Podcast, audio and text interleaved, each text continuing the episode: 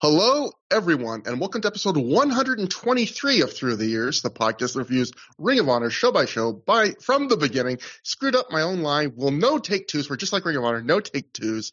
my name is Trevor Dame here on the one, two, three. Joined as always by the man with perfect attendance. He has been on every episode of ThROH The Years, Matt Feuerstein. Matt, some would say, you know, it's weird to celebrate perfect attendance when we're the hosts of the show and the show has no set schedule. So like there's no excuse for not to be on the show. I quite frankly want credit. Some would say that to those people. I would say, shut up, give us some credit. I mean, you know, I've been trying to make "shut up" our pa- our catchphrase for like the past seven years. So I'm glad you finally agree with me. But yeah, um, we've both been on every episode, and if you don't respect that, then we don't respect you. You know, people don't know. Like, we do it to be nice to call our guest guests, but technically, all those people were supposed to be with us every episode from the first episode. Yeah, so, their really, a lot of people have attendance is slacking. terrible, terrible attendance on Exactly. all of them. Yeah, I mean, This was supposed to be like an 11 person podcast every episode, and occasionally it's a three person. It, it's it's a crazy how this has worked out for us. Really, But, really. uh, I mean, Joe Gagney has the third best attendance on this show, and he's only been on like maybe like fifteen percent of episodes. So Yeah. you know, not not great, everybody. You know, When Joe Gagney is the best of a bad bunch, holy shit, is that a bad bunch? But um, yes, Matt- I, I would say, um, I would say he is the best of a bad bunch because I'd say he's better than us, and he's still not good. So how bad does that mean that we are? Perfect attendance, though. We got that. We got that going. yeah, for us, at exactly. Yeah. Perfect attendance, and we'll talk in a little bit about uh, wrestlers that almost did not have perfect attendance on the show. They almost, Matt, were tardy or outright absent from the show. But before we talk about that, as always, we cover the stuff in between shows. This isn't quite necessarily news, but we've talked about how we're in the middle of what we have dubbed the uh, 2023-2024 through the years dry winter, where Matt a few episodes ago said that uh, his recollection, which is always far better of these things than me, mine, uh, of the of this patch of shows, the the winter of 2006, which coincides with the winter of 23-24 for us, of uh, Ring of Honor was like a dry run of shows. And holy cow, so far, Matt, has your recollection been on the money? And um, during this period, uh, Pat McNeill of the Pro Wrestling Torch wrote in 2006 an article that I feel like kind of summed up that dry winter from a business perspective. There's not really new information, but I thought this is kind of a good summary of what we're going through and what we've been talking about in re- recent episodes. So I thought I might as well, you know what? There's not much other news that between this and the other show other than uh, one big story, but we'll uh, get to that in a sec. So I thought I'll just read this. So uh, this is a column by Pat McNeill. He wrote, it doesn't take much to understand how the continued survival of ROH helps the American wrestling scene. But as Ring of Honor approaches its fifth anniversary, the company is at a crossroads that will determine, determine its level of success. Last year saw rapid expansion in the ROH universe as the promotion went from 24 shows to 36 shows, a jump of one show per month. This year, Ring of Honor will host 42 wrestling shows, including a double shot in Great Britain and an unprecedented triple shot on WrestleMania weekend. The number of live shows is important because each live show translates into a DVD, and those DVDs are the company's bread and butter. But it might be time to alter Ring of Honor's strategy when it comes to holding live events. From a live attendance standpoint, the month of October was a frustrating one for the promotion. ROH drew lower than expected crowds in Cleveland, Dayton, and Detroit. Almost immediately, Booker Gabe Sapolsky a leaked word that Ring of Honor would not be returning to Cleveland in the near future. The next show in Dayton is set, set for February 23rd, four and a half months later, and the company will not return to the Michigan State Fairgrounds in Detroit until its double shot on WrestleMania weekend at the end of March 2007. The October 28th show in Chicago Ridge, which we're covering tonight, on the other hand, drew very well. In fact, the show drew strongly enough that Ring of Honor announced its return to the Chicago area in six weeks for a double shot weekend on December 8th and 9th without announcing talent or matches for the shows. Chicago Ridge is the strongest city Ring of Honor runs in the Midwest, but Gabe Sapolsky and Cary Silkin probably wouldn't have felt compelled to do a double shot if they could count on the Motor City to deliver a solid turnout. Many of you might be wondering the importance of live attendance for a promotion whose primary source of revenue is DVD sales. It matters. A hot crowd can enhance the home viewing experience for a wrestling fan, but there's more to it than that. If an audience is large and enthusiastic, that fires up the wrestlers in the ring and gives them someone to play off of. A great crowd response makes average matches seem better and good matches seem great. Plus, no matter how sharp the wrestling is, a cold crowd is indicative of a cold product, which isn't the impression Ring of Honor wants to leave on its regular customers. Why was turnout down for the October Midwest swing? Well, no two wrestling towns are alike. After a strong opening performance in Cleveland in October 2005, the Armory never quite caught fire, despite hosting major matches like Brian Danielson versus Nigel McGuinness, Danielson versus AJ Styles, and Christian Cage versus Christopher Daniels. Also, this particular Cleveland event hosted the Survival of the Fittest tournament, the same tournament that didn't draw in Boston last year, causing Ring of Honor to take a hiatus from New England shows. Dayton Detroit were both headlined by tag team matches where former mortal enemies, Samoa Joe and Homicide, joined forces.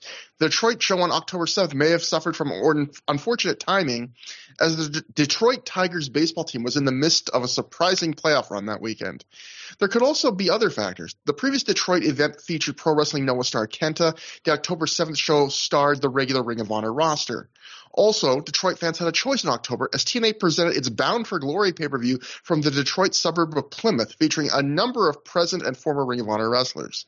The Dayton event didn't face dramatic opposition, but Homicide and Joe's main event against Adam Pearce and Steve Corino clearly didn't resonate with fans the way some previous big ticket main events did.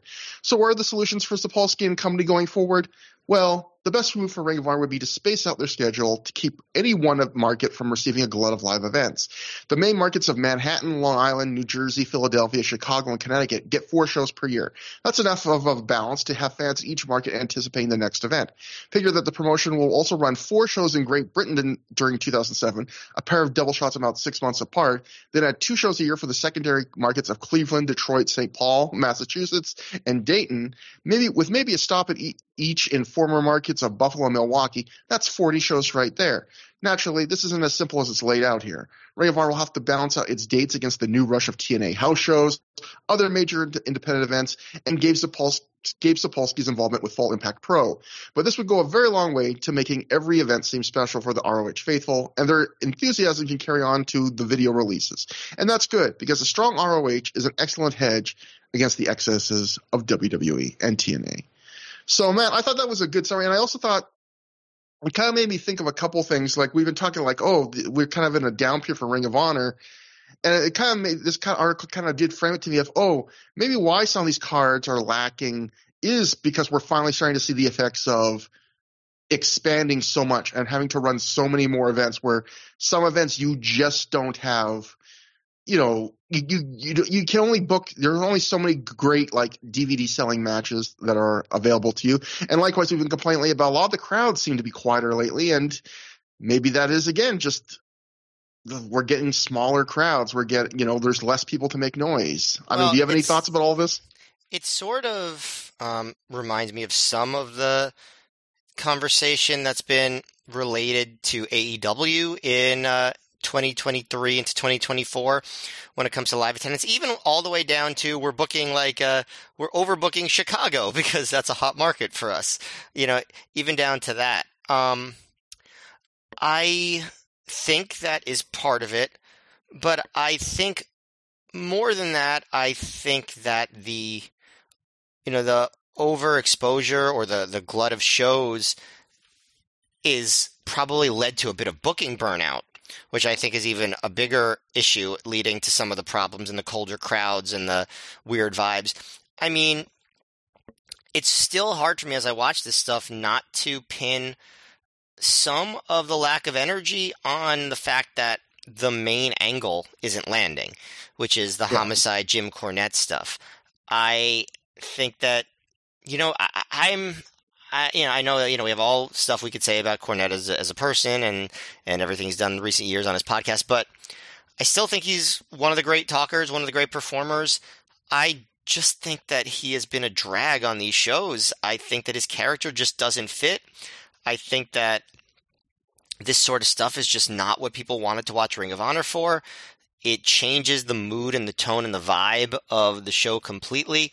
I think that a heel commissioner in Ring of Honor is just a buzzkill when people are watching ROH for something totally different than that.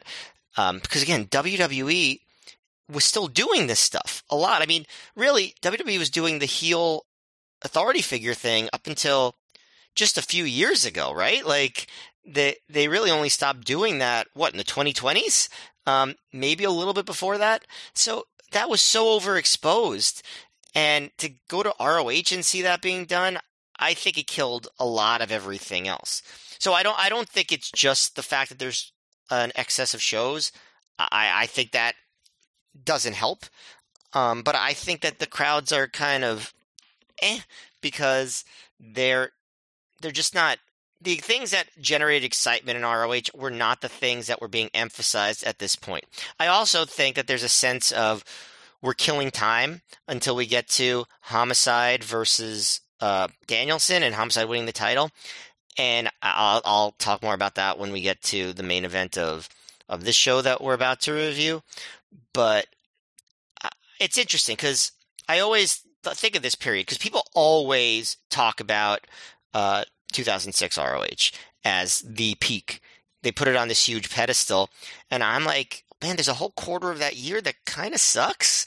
And you know, even like compared to you know other recent years, even compared to years that I think are less revered, like 2007, for example. And I think when we get into 2007, we're going to see that they actually figure out how to do these, you know, um, this excess of shows a little better, and they course correct a little bit, even though I guess people don't don't remember it as fondly.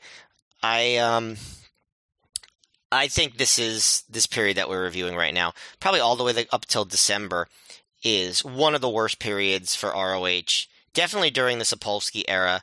Um, possibly ever. I, I guess you know there's there's eras in ROH that I didn't really watch so much, so I shouldn't compare it to every single era. But definitely in the eras that I've watched closely, I think that this run is one of the most boring and uninteresting that they ever did.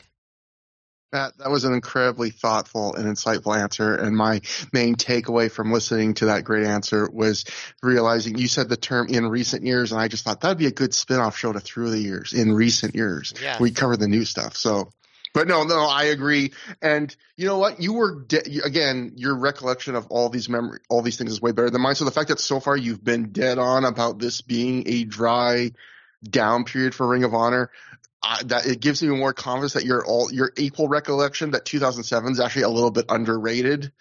Is, I, w- I would actually I would actually that. say a lot underrated.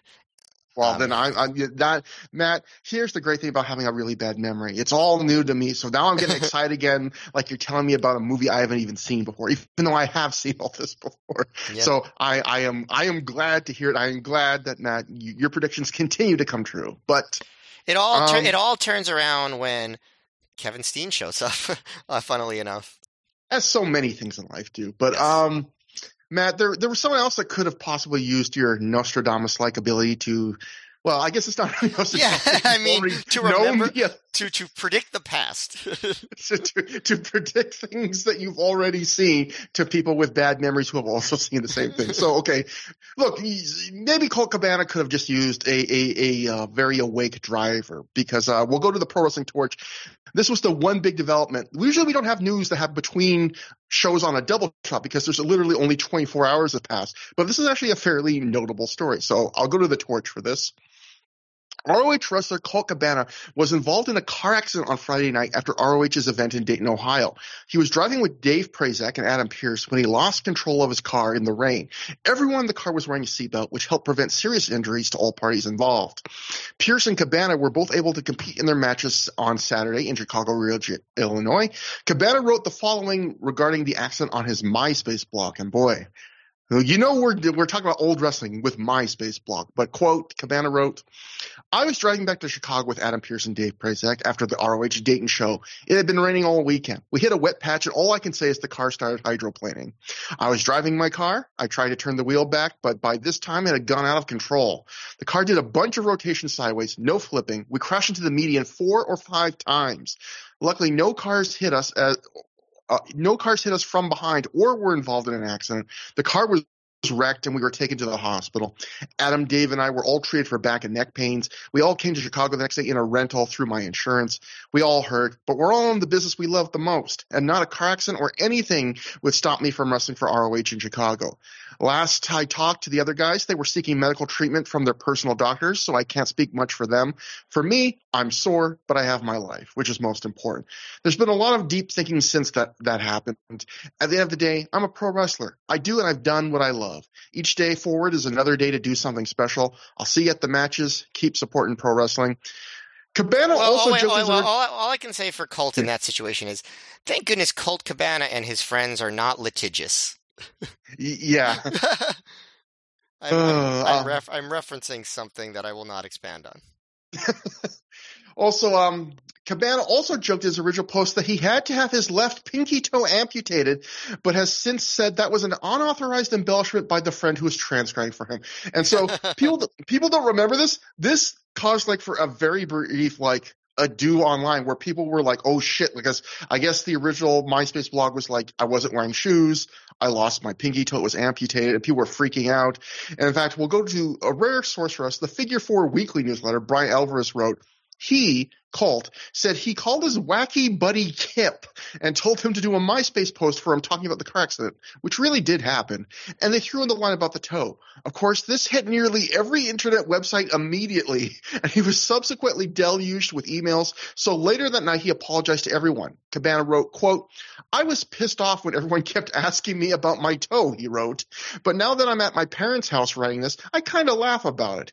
Everything in the last blog was completely the facts. It was a very scary moment in my life, and I have constant thoughts about not only my life, but being responsible for the lives of others. It, it's completely changed my outlook on life and everyday things that I can do that I might take for granted. It's like Buckle it's like it's like a shoot version of that homicide promo where he talks about how he now is, feels his mortality because of homicide pouring the Drano down his throat. Exactly. That's what I was thinking too. It's like the Drano storyline he did like just like less than a year earlier, but for real, where he has like Yeah. a brush for death that changes how he thinks about things. Wow. And life, so he life art imitates life. It's it's Yeah, really is- it's really it- profound when you think about it, isn't it? And uh, the last thing he wrote was, "Buckle up, kids, and don't believe everything you read on the internet." And the last thing I'll add to this, Matt, is when I was doing research for the show, as always, going through the Wayback Machines and looking through all that stuff. Um, the PW Torch wrote an article, and it was like a one-line article, but it was just surreal to see. This was the headline that you could click on, and it was just this was the entire headline: ROH News colon Cabana's toe not amputated. it was just like that was the news cycle for this day. Was like the day where we thought Cabana had lost a toe, and then we're all informed he had not lost. If a toe. someone but wanted to report that news about any of us, um, they could do that. I don't want to assume anything, but I'm pretty sure your toe has not been amputated. every day, knock on wood, my toe has not been amputated. But um, that brings us to a show that maybe is only slightly more pleasurable than having a toe be amputated. That would be Irresistible Forces, which took place October. Trevor Dame. Irresistible Forces took place October 28th, 2006 at the Frontier Fieldhouse in Chicago Ridge, Illinois, from a report crowd of just under a thousand fans, according to the Wrestling Observer.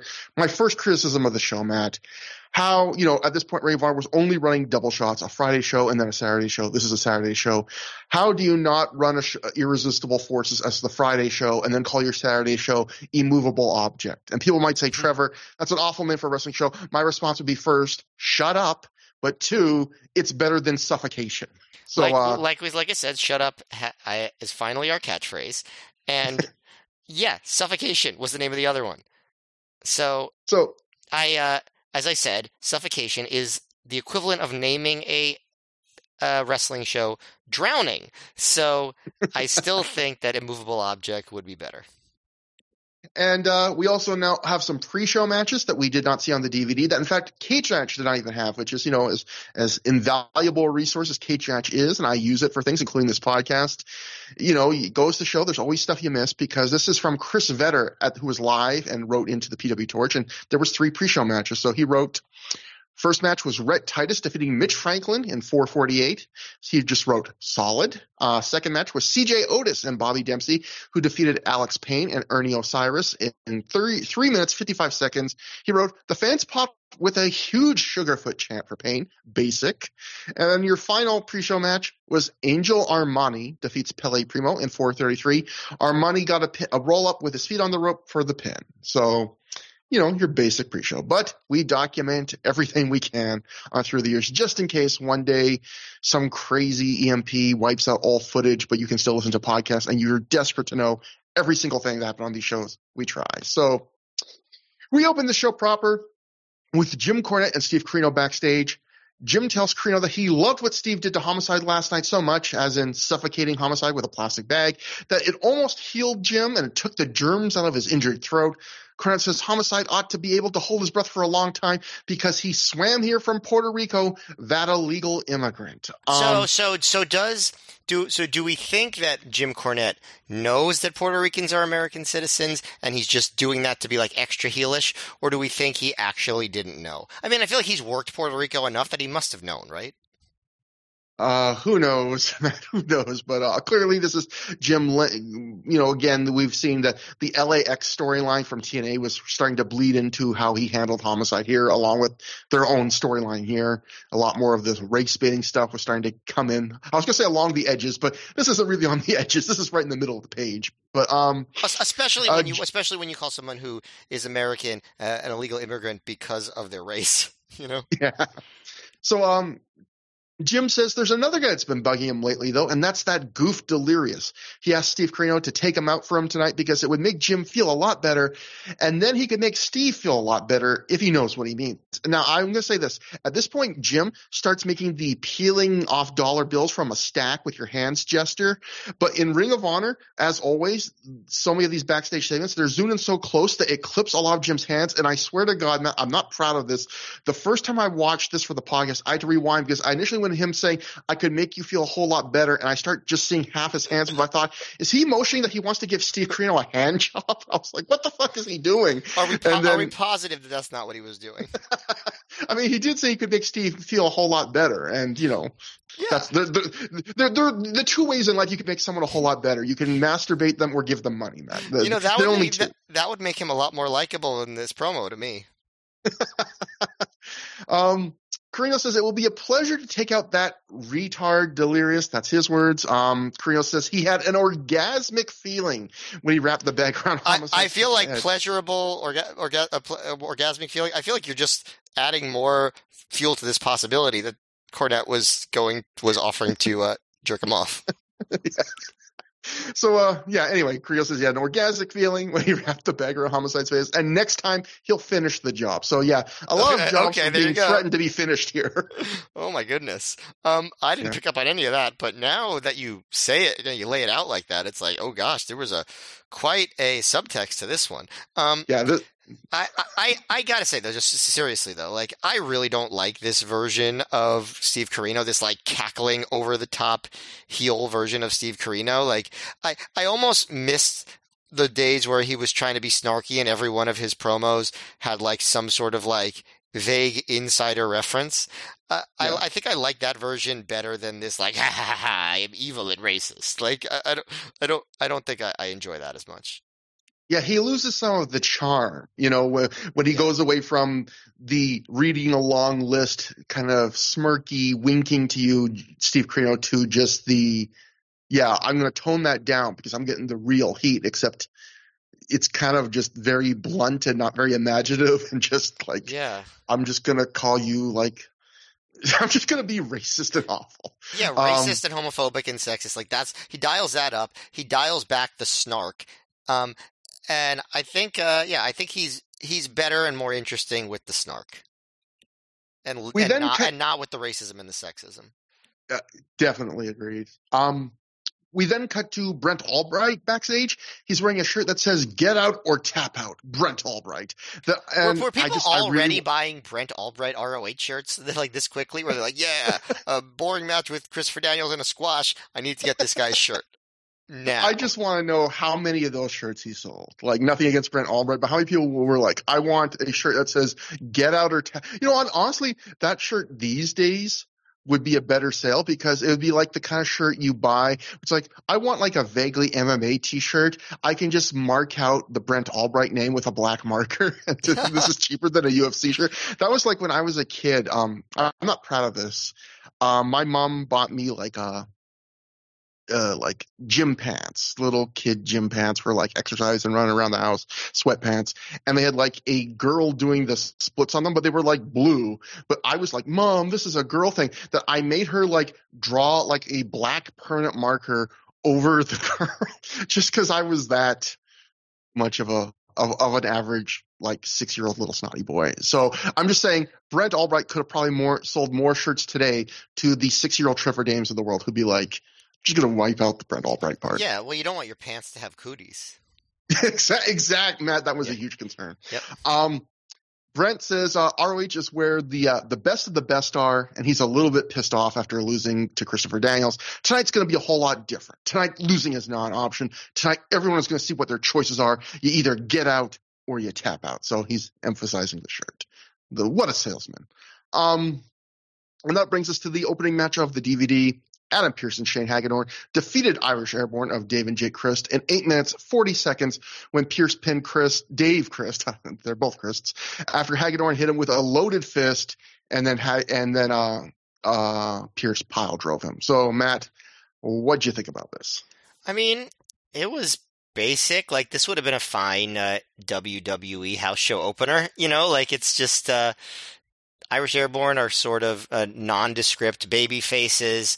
They they do get a you know a couple of spots. They do a classic babyface start. They backdrop the heels to the floor. They do a pair of simultaneous Asai moonsaults. Uh, there's one cool spot where the they get a big reaction where um Dave monkey flips Jake into Adam Pearce and and Jake turns it right into a Rana. You know that was that was cool. So they get to do some fun stuff in their shine, but it's mostly And Hagedorn healing it up. You know, attacking Dave on the apron while working over Jake. Um, you know the the cocky covers, the uh, the you know counting along with the ref. Um, they do a spot where Jake tags Dave, but the ref doesn't see it, so he pushes him back to the apron. You know the old stuff. The heel offense, you know, they're not. It's not so exciting. They do a lot of the heel moves like eye pokes, and they actually do the demolition decapitation elbow at one point. Um, um, but you know, but it's not great. Dave's House of Fire when he does the hot tag is not exactly hot. Um, he does ten corner punches, but doesn't do a lot more than that. The spot near the end, Pearce pulls down the top rope, uh, which sends Jake to the floor while the ref's distracted. Shane hits Dave with the brass knuckles, and Pearce hits the jumping pile driver to pin Dave. Like I said, like WWF house show opener, there's just not that much to it. Everyone played their roles roles well. I think the thing that takes it down for me is I just feel like the overall angle they're representing leaves a bad taste in my mouth. Um, but I can't say anyone performed badly here.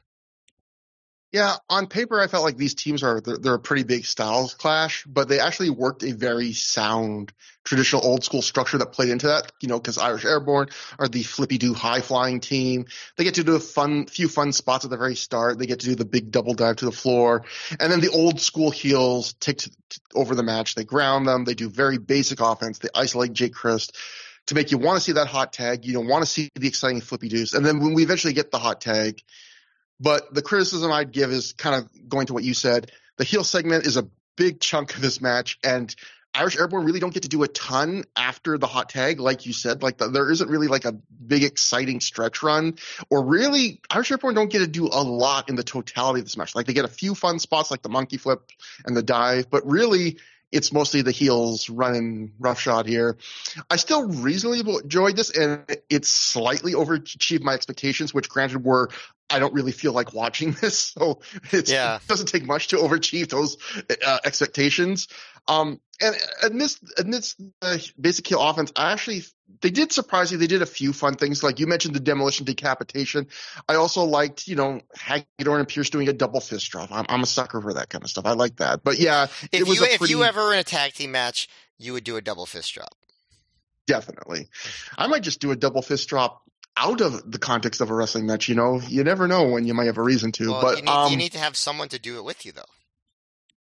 Yeah, that's the. Pro- I mean, that's what I write in all my um, profiles on dating sites, and for Mhm. some reason, I get no responses. Um, if so, yeah, if I was a big booster of the Irish Airborne, I'd be like a little let down by the fact that they lost to Cornette's henchman and they didn't really have very much offense. But really, I continue to see Irish Airborne and Ring of Honor in this era as uh, perfectly fine, but also very inessential undercard flip boys. Also, like they also, were always, also, also, we're at a point in in ROH where every time they show up, I'm like, they're still there. Like, so I think that's part of it.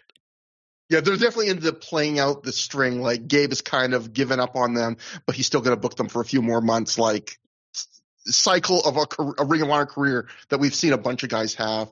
They, are always somewhat over in Dayton, in, Chicago, like in the Midwest, you know, because it's their local area. Even here, they're already always like somewhat over, but yeah, I don't. I guess I don't think that's enough to justify things. I'm not going to cry here and say, "Oh, they were, they were capable of greater things in this era if they got a bigger push." So overall, I would say this is like a strong, average, but still average, perfectly acceptable opener.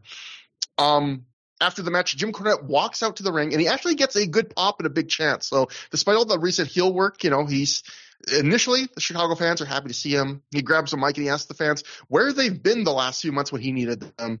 He calls the match just a good, we just saw a classic example of good old fashioned, rough, tough, old school, professional, scientific tag team wrestling. That's a lot of descriptors, Jim. Um, he calls Pearce and Hagedorn superstars and says they prove that the bigger they are, the harder they fall, but the littler they are, the further they fly.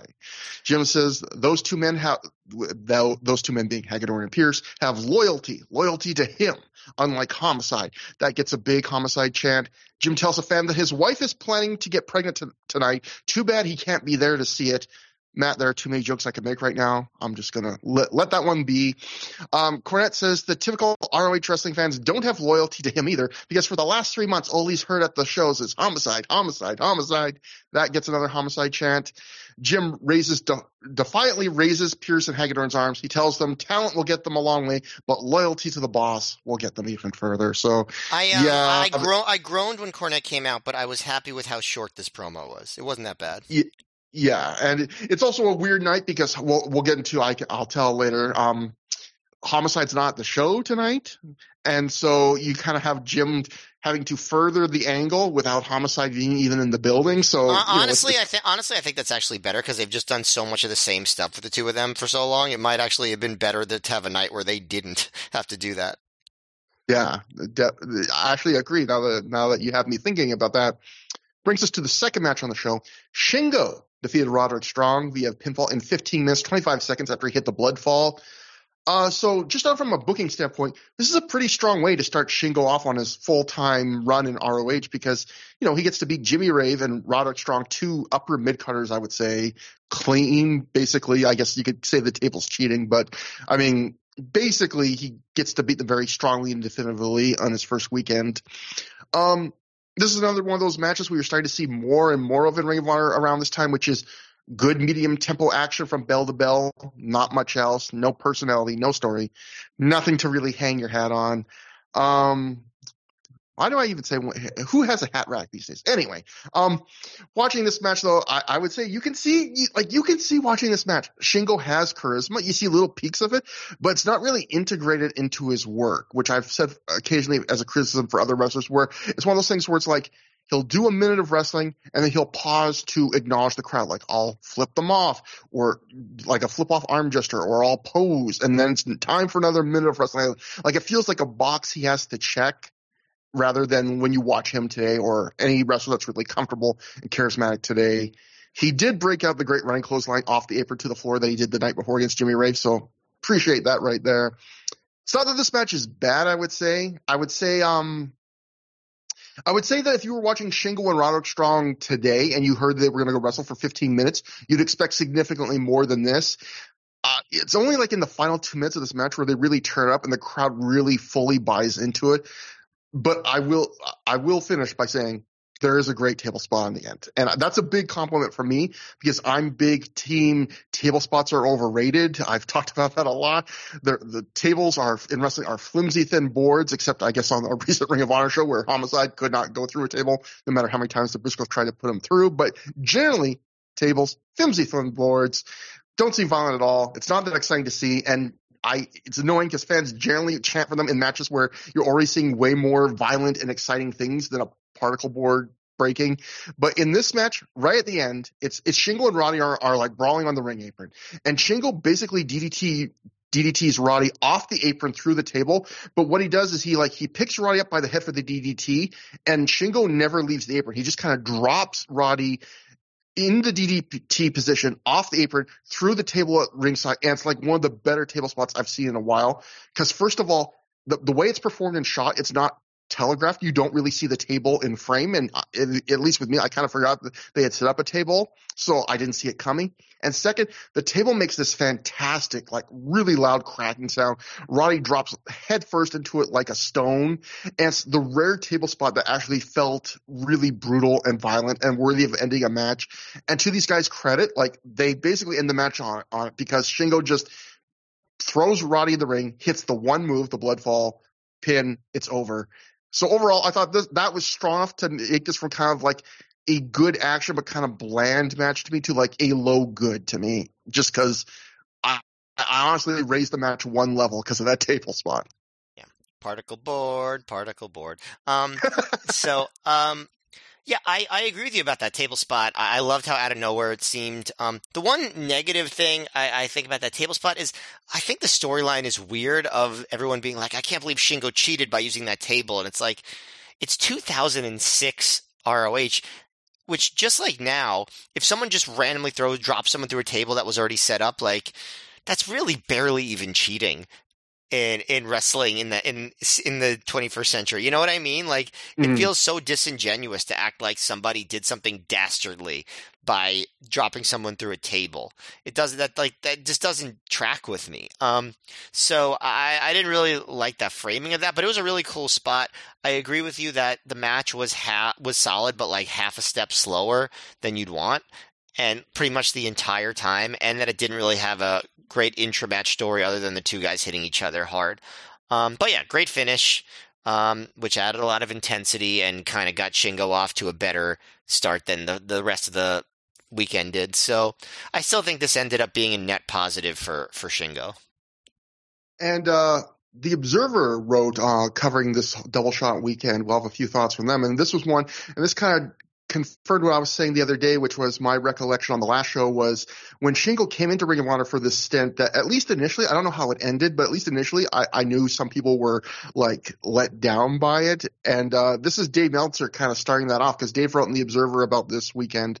Shingo from Dragon Gate beat Jimmy Raven, Roderick Strong respectively. He looked okay, but not as good as expected. So, this is the kind of stuff I remembered. Like people were starting to already be like, "Eh, this isn't what we thought." Where, and again, I thought his matches this weekend were perfectly fine. Like if you look at the rest of the card, it's like that's I, am gonna tip it. I think that's one of the better matches on the undercard.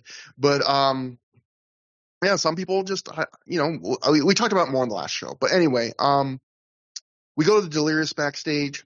He's wearing a hoodie, which for some reason it's funny, like the idea of Delirious wearing like human clothes because he, he's such like a crazy kid. The idea of Delirious in like a normal setting with normal clothes is always just funny to me.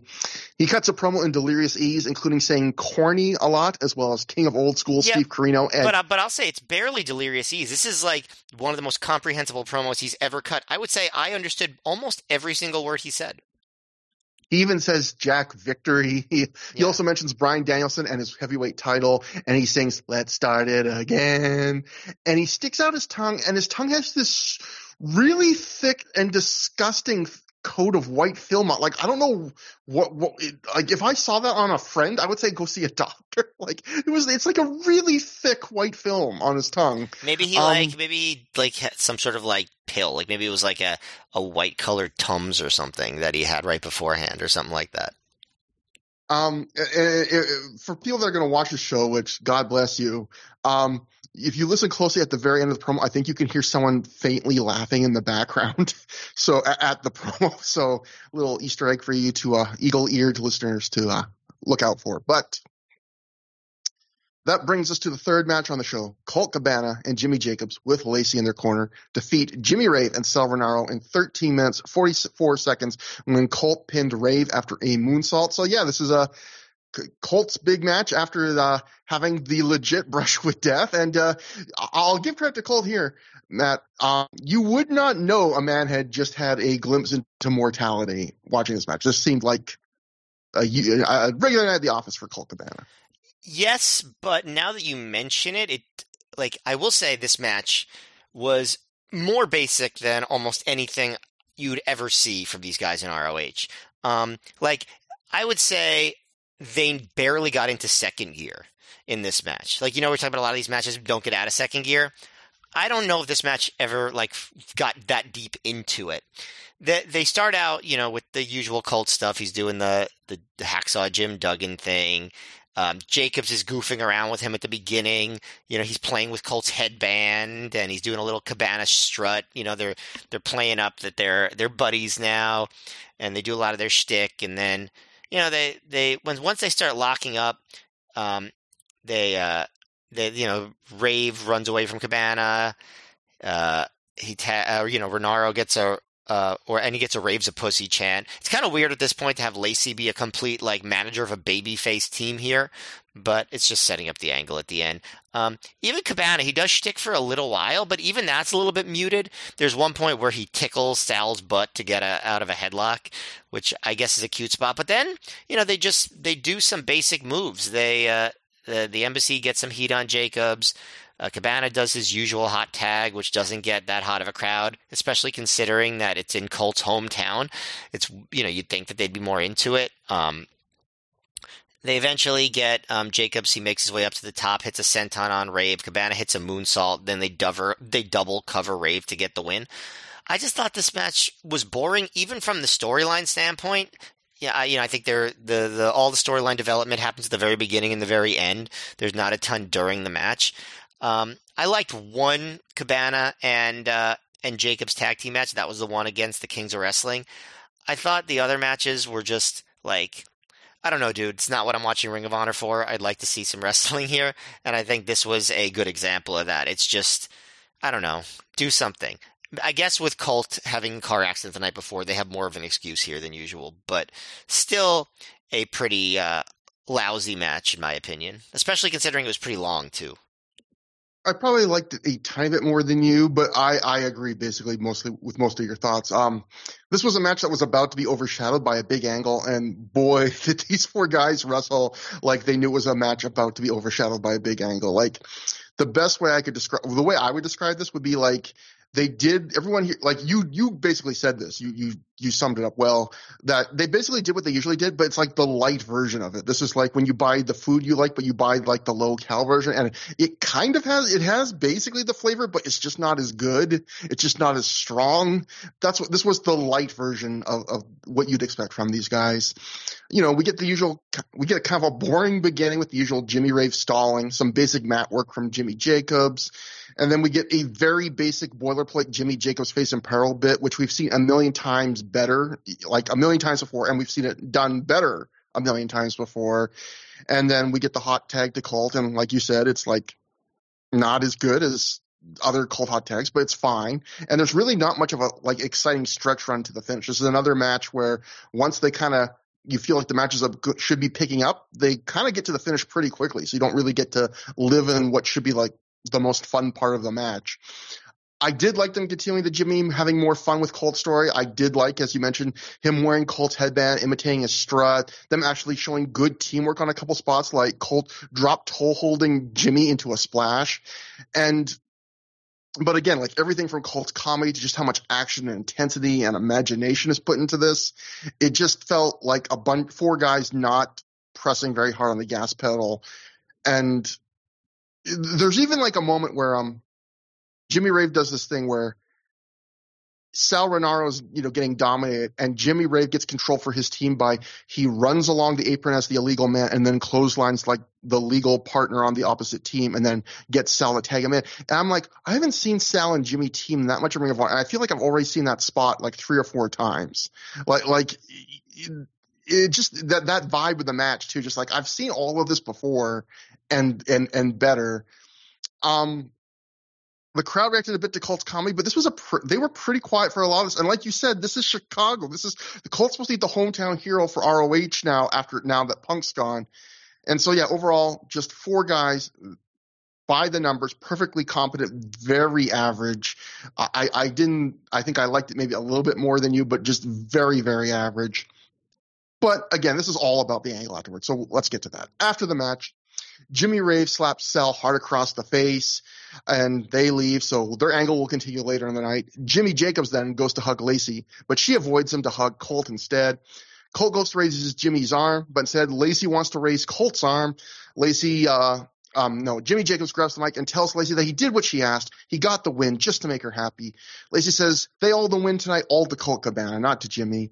Lacey says after the win tonight, it's the perfect opportunity to do something that's been on her mind for a while now in front of all these people tonight. So of course, the fans, dirty minds, they have minds like I did watching the Jim Cornette, Steve Corino promo earlier. Um, she wants to make her relationship with Colt official and take the next step. She then pulls out a contract, of course, to make Colt an official member of Lacey's Angels. Colt says he's going to tell this crowd a nice little story. So Colt Cabana, much like his former friend, he, he loves telling stories, man. Um, he says, Lacey, you need to know the difference between business and personal. When the camera caught the two of us in a car, that was not business. When the camera caught the two of us in a shower together, that was not business. When you manage me, that's business. When I manage you, well, that's personal. Cost the crowd if everyone understands. Colt tells Lacey that they're just two young co-eds with their hormones flaring. Yeah, they get it on. They do a little hunka chunka, a little horizontal mumble, mambo. I bent you over and made you humble, which again, nothing dates something like when, when, when back to the halcyon days of 2006 where we were all saying that for a couple months. There, um, there, there's plenty of dated things in this promo that we'll talk about, but I just gotta say, when Colt Cabana is talking about this, Colt's gotta seem like the least sexual person on earth when he talks about sex. they did the old Iron Mike Ditka, eh, which that that gets a big pop in Chicago. He goes, in the last couple months, I've gotten to know you personally, Lacey. I've gotten to know the real Lacey, and what these people here don't know is that Lacey is a huge bitch. She get treats Jimmy like crap. All she does is yell and scream, and we are all so annoyed. And that gets what, a wait, big wait, pop. Wait, I mean, for, for, forgetting the uh, you know the sexist terminology, which there's a lot of in this segment, is the is the premise that Colt just said that people don't know that about Lacey already? Yeah, they don't know the secret. Like, if anything, they the, don't know her primary characters like notes. Like, this is your character, Lacey. That's that's what they tell her when she's like, "Who am I?" And they the the the fans don't know this already. Yeah, if anything, it's the opposite where Colt's gotten to know like the nice side of her because she's like the only yeah, person yeah. in the world of Ring of Honor that she is nice to. Like yeah. that's the part where we like, oh, deep down, she's actually nice. Like behind the scenes when you go out and get a burger with her. Like, no, it's like, do you know the secret that she's actually really cruel? But to Jimmy anyway. to Jimmy Jacobs. exactly. But anyway, this that line it does get a huge pop. For, like honestly, the biggest pop of the night so far. Probably one of the biggest pops of the whole show when all said and done. I mean, um, I mean, this is the defining characteristic of 2000s wrestling fans, right? That their their favorite thing is when someone is mean and or violent to a woman. So Colt says, uh, thanks for the good times and great memories, but I'm done here. I'm done with you. And infuriated Lacey tells Jimmy to attack Colt. Jimmy does grab a chair and he charges at Colt. Before he can hit Colt, Colt tells him, whoa, like put it down before you do anything you regret. Colt asks Jimmy to see how Lacey talks down to him, how she thinks she's superior to him. He, he says, I'm sorry you have to hear this from me, Jimmy, but you and me are buddies now. We're pals. You're like the little sister I've never had in a good way. Colt then tells Jimmy to forget Lacey and her annoying screeches and to get a pizza and a lap dance with him. Colt Jimmy he needs to drop Lacey, that he has the potential to be a star. He says, I've seen you, Jimmy, since you were 14 years old, and the people are ready to get behind you. And that actually, again, that gets a big pop from the crowd. Colt says if Jimmy doesn't come with him, he'll continue to be pussy whipped. He says, drop her, stop letting her control your life. Be a man, be the man these people know you can be. Drop the hoe, let's go. Which, I, um, of course, gets a huge yeah, I have two comments there. First of all, talk about outdated terms, pussy whipped. Like that brings me back to like, like to 2006 totally. Um, the other thing is, uh, he offered. I think that Jimmy would have gone with him if he offered to get him a pizza and it was in New York. You know what I mean? in Chicago, no, no, I'm not going to wade into that. I'm actually one of the rare New Yorkers who does enjoy Chicago pizza, so I'm not going to. Uh, I'm just joking, but I had to get that shot in there. Of course you did. Uh, you know, Matt, you're going to get us so much hate. We're going to get upwards of one email about that. Um, so, uh, so anyway, we get the big drop the hoe, let's go. We drop the hoe chant after he says drop the hoe, let's go. Jimmy grabs the mic and he asks Lacey, like, is what Colt said true? Uh, again, I love the idea that like, Jimmy's like, is, is what Colt said true that you're really mean to me? Like, again, think what he's asking. Like, like, like Colt is, apparently this is a revelation to Jimmy that, that Lacey's mean to him. But, and anyway, Lacey screams at Jimmy, wondering how is this even relevant. Jimmy says, I could write a million songs and make five music videos for each of them. Wouldn't even scratch the surface of how much I love you, Lacey. He goes, I know you don't love me yet, but is but what Colt's saying is making a lot of sense to me, and I'm lo- kind of losing my mind here. I just need a sign that you care, that a sign that you respect me. I just want a hug. That's all. I just want a hug. And Lacey at this point grabs the mic and tells Jimmy that he is absolutely disgusts her. He just orders him to take out Colt just like he took out BJ Whitmer. Jimmy picks the chair back up and he doesn't know what to do. The crowd chants for Jimmy to hit the hoe. Uh, Jimmy drops the chair and he breaks down into tears. Colt puts an arm around him. They start to walk uh, away with Colt holding the ropes open for Jimmy to go to step to the apron to leave. And all as this is happening, you can hear Lacey just keeps calling Jimmy pathetic. Colt tells Lacey, "You're the pathetic one." And as Colt goes to step through the ropes as well. Jimmy crotches Cabana with the rope. He starts to beat down Colt as the crowd boos him. Jimmy apologizes to Lacey. Says, you know, you know I love you. You know I love you. The crowd chants pussy whipped at him. And then he screams back at the fans, it's fucking love. Which I, I just liked how out, I, I did like the outrage from here, from him from there. And he goes, and anyway, Lacey gives Jimmy one of her high heel he, high heels, and Jimmy hits Colt in the head with it. And then Lacey tells Jimmy to kill Colt. Colt's now busted open. He cuts a very good blade job here. Jimmy digs the heel into Colt's head, and then appears to smell it. Which, come on. Um, Lacey throws chairs in the ring. Jimmy conchairtos Colt's foot with them. He then looks to Pillmanize Colt's foot when BJ Whitmer runs in. Lacey tries to stop Whitmer. Whitmer shoves Lacey to the mat. Jimmy and Lacey flee to the outside as the crowd chants for Whitmer. Jimmy and Lacey leave the entire ring side area. They go to the back. BJ helps Colt, who was bleeding pretty badly, saying, you know, I can't see, I can't see. Blood's in his eyes. They eventually make their way to the back, and as they do, Colt is furious now. He he's screaming that Jimmy's a pussy whipped little bitch. Um, I thought this was a very good angle, man. You know, outdated stuff, you know, whatever we can talk about, you know, how every angle involving Ring of Women in Ring of Honor at this time turned out the same way. I thought in particular, Colt was excellent here. I thought he hit all the notes he needed to, and he gave the crowd like that really cathartic moment of someone finally telling Lacey off, making the case for Jimmy to leave. I thought Jimmy was good here too, but not as good as Colt, but you know, selling the conflict. And um as hot as this was though, and it was a, I thought a very hot reaction in particular to the Colt speech, I felt like this is again one of those rare storylines where in Ring of Honor where if this was a TV promotion, they could have done it. It could have been even hotter because you could have had months of Colt and Jimmy being pals before the breakup, where we've seen with storylines like Sami Zayn and the Bloodline, where I feel like the money in those storylines isn't just the breakup, it's the fans really enjoying guys being pals together. And the the more they're pal, the longer they're pals together. Bro, cha- like bro, chachos, you, bro, chachos, you might say. Okay, with one exception maybe, but generally the hot, the, the, the, the, you know, the longer the mega powers are together broing out, the hotter it is when they break up. Trevor, and Trevor, Trevor, was, you know, I, I, I don't want to wade into current controversies, but let's not revise history. People were into the brochachos for, for a while. Like that, it, the reason they kept going with that is because it got over, at least at the beginning. And even the last pay per view, you know, yeah, yeah. did really well. So yeah, I mean, maybe maybe people like me are a little harder on it, but um, I, so yeah, I would just sum up by saying like, part of me says you could have stretched out the Jimmy friendship part of this a little longer and gone a little more into that and maybe teased, uh, but but at the same time, if you were going to shoot this Ring of Honor, you know, pace their angles like this differently. They didn't have like the weekly TV to really sell an angle like this, and if you were going to do the split up this angle, I feel like Chicago obviously is the perfect market for it because it's Colt's market. So overall, I thought this was one of the better angles Ring of Honor had done in a while. Um, I think that on paper you are right. I think it was very well plotted out. I think that the performers did pretty well. I guess where I would disagree with you is I don't think the reaction was that hot. Like I think to like it was hot to like some of the worst misogynistic lines, and I thought the misogynistic language, and I also thought like the I thought this dragged a little bit. Like I thought it was just too long, especially for how quiet the crowd was for a lot of it. I I, I think it didn't come off as well as it looked on paper.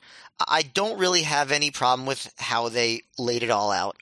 I just think that I was I just I'm still just kind of weirded out by the all the misogyny. Like, obviously, Lacey as a character is vile, but you know, when you take it to like using all these sexist terms, I get that that was just normal in 2006, and there was no way they were going to do this angle without that stuff. But it still makes me feel queasy, and I just I think they could have gotten to it a little bit quicker. I will say, I, I one thing I don't agree with you on is I don't think they should have dragged this out longer. I think because of what Ring of Honor is, I don't want to see these guys having these matches forever. That's not what I watch ROH for. Uh, the matches were just too storyline heavy, not exciting enough as wrestling matches, and I'm glad that we're not going to have to watch them anymore.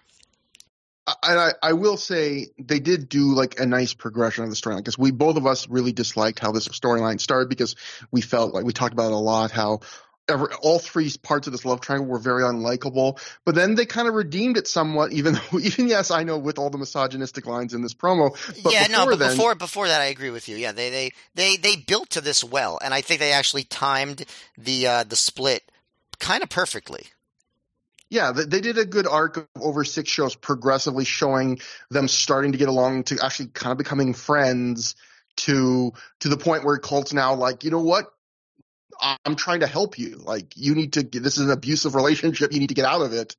And then Jimmy can't help himself. So well, what what, um, one thing I could have seen them doing is if they were going to keep it going longer, expanding beyond the tag matches. I, I, I, really, other than that one, I really haven't liked the tag matches. Let them wrestle singles and be in each other's corners and stuff and egg them on, but like actually have them have real matches instead of just every match being like a storyline thing. You know, if they did that, I could maybe tolerate it going on a little bit longer. It's also funny how when you look at how this played out, this was like the reverse of typical tag team breakups where they lost a bunch of matches and then broke up on a win rather than like you lose a lot of matches and then you finally break, you, you you win a bunch of matches but then you have a big key loss and then you break up because you're like, "Oh, we lost the titles." This is like they finally win and that's the night they break up. But but I, but, but they, I guess but I guess it's clever still how they got to it. You know, because you know then Lacey was like so excited about Colt yeah. that she wanted him to sign a contract and all that stuff. No, they, they actually, yeah, they got to the opposite direction. They got to it in a logical way. Yeah, I, I completely agree. So I thought that, actually, in that sense, it, it, was like a neat little trick. Um, that brings us to Steve Corino defeated Delirious via pinfall in 9 minutes 48 seconds after he hit Delirious with Shane Hagedorn's top of the class trophy. Or did Corino win? We'll get into that incredibly fascinating controversy, Matt, in just a minute. But um, this was shaping up, I thought, to be a pretty standard middle of the road mid tempo undercard match. Stop me if you heard that a lot lately. But this weird thing happened, which I've seen a couple times only in all the time we've been doing through the years, where as they got deeper into the match, I felt like the pace actually got slower and not in the oh, they're doing really big moves and selling exhaustion between them kind of exciting way. But in uh, Steve Corino has decided to just randomly argue even more with the crowd and ref between each spot kind of way. It's it, it was, it's the rare match where I actually feel like they lost a little bit of momentum in the final stretch run. And um, the action before that, it's decent. It can again continues that pattern of a lot of Ring of Honor undercard matches. Another different pattern, which is most of these undercard matches we've been seeing on these disappointing shows lately, they don't overachieve. Like they either hit the middling expectations you had or underachieve a little bit. Like there aren't a lot of matches lately, and Ring of Honor used to have a lot of these where you're really like, wow, they put in like they went over and above. You know, they gave more effort than you'd expect from a wrestlers on like the third spot on a card. Like uh, maybe that's because guys were not a lot of these guys were having higher priority companies like TNA or Japan at this point, or maybe it is because they were running so many more shows that guys were pacing themselves out a bit more now, and the novelty was a bit lower. But you are seeing more of these matches like this where it's guys just kind of giving you enough, and um. And then it has that the the ending, which is a very WWE style ending where rare for ROH interference finish where Shane Hagedorn and Adam Pearce come to the ring. Hagedorn distracts the ref. Pearce enters the ring with Shane's top of the glass trophy. He tries to use it. Delirious fights him off. Corino's then able to use it and get the win. Uh, uh, and we'll get to the post match later where Corino it gets reversed and then reversed again. But I thought again this was another very very standard, very very average at best match. And one of the one more annoying thing about to me Matt was like so much of it is Corino doing a lot of crowd work, like talking to the crowd a lot, and a lot of it you can't hear what the crowd is saying back to him. So like I wrote in my notes, if you want to combine watching a two and a quarter star to two and a half star match with the thrills of being mildly frustrated by only being able to hear one side of a slightly interesting phone conversation, this is the match for you. And I think that kind of sums up my thoughts for this. yeah. I, I didn't think this was a particularly good match, but I probably did have a better time watching it than you did. Um, just because my um, my expectations for this were like this was going to be a style clash that I wouldn't enjoy at all, and I enjoyed some of the shtick. You know, I enjoyed Corino kicking at Todd Sinclair and then doing the thing where he puts his thumb in Delirious's ass with the uh, with the um, the abdominal stretch, and then Sinclair yells, "Get the thumb out of his ass!" And like I just like I enjoyed Sinclair yelling that, and I um, so all things considered like I said, not good, but entertaining enough. And I didn't think it was too long to the point where I was like, all right, enough of this shit. So I guess I'll say that I am very slightly higher on this than you because of some amusing spots. Yeah, a couple other notes. Uh, Creel got a welcome back chant. He acts surprised and then points to Bobby Cruz, Like, is this for him? Which I thought that was kind of a cute moment. And Creel is, did is have because, a good. is, that, is that because Bobby Cruz hadn't been going to Chicago as much recently, or just Yeah, I don't even. I don't even know if that's the case. I I, I think Creel was just trying to sell like, oh, it can't possibly be for me. yeah? Credo did have a good clapback for a heckler in the back of the building because there's some heckler in the back of the building, and Credo goes, "Pay for a good ticket, maybe I'll hear you." And I thought, okay, that's that's kind of a that's kind of a good line. Yeah. And th- th- this was the match where Dave Prazak points out that Homicide isn't at the show, and they sell it as it's because of you know last night at Suffocation, Homicide you know got choked out with the bag by Corino, but where Homicide actually was, he was working uh, Jersey All Pro Wrestling's ninth anniversary show, so he's actually working a different show this night, and he was wrestling for the Jersey All Pro Wrestling Heavyweight title. How about this for a four way match? It was Homicide versus Necro Butcher, Teddy Hart, and Loki. I So- bet I bet you that was better than this match. Yeah, absolutely. That's a match I would actually. I bet you that's an exciting match. You know, maybe I could see that being also a complete mess of a match, but I bet you it's interesting. Yeah, sometimes Um, messes sometimes messes are fun to watch. But I did love there were some indies at this point where they were kind of like, like especially like indies that Rob Feinstein was involved with or stuff. Like there were, and not that Jersey All Pro was, but like there were indies where it was like you look at the roster during this time, it's like two thirds is just like Ring of Honor guys that are like played out their string there. It's like you know the SATs and and you know Teddy Hart and Loki, you know guys on the outs and guys like that. It's it's really it's really interesting era of indie wrestling in that sense where you're getting kind of like modern in Ring of Honor and then other companies that are kind of running 2003 2004 Ring of Honor. It, it's, it's Yeah. it's interesting. Well, yeah. Well, I mean, speaking of all that, watching some of these dull ROH shows, sometimes I kind of think like, you know what these, these this era could have used? Special K doing scramble matches. Yeah, we haven't been seeing a lot of like the wild scrambles for scramble sakes. We're still getting the multi-man, but not like the big event scrambles. You know, Yeah, where it's like, hey, this is like part of the part of the draw of the show. Bring Um, back bring back Special K decades ago. bring back Special K, the past. Matt saying the same thing that a lot of uh, conscientious diet, dieters would say if Kellogg's discontinued a certain cereal. Bring back Special K.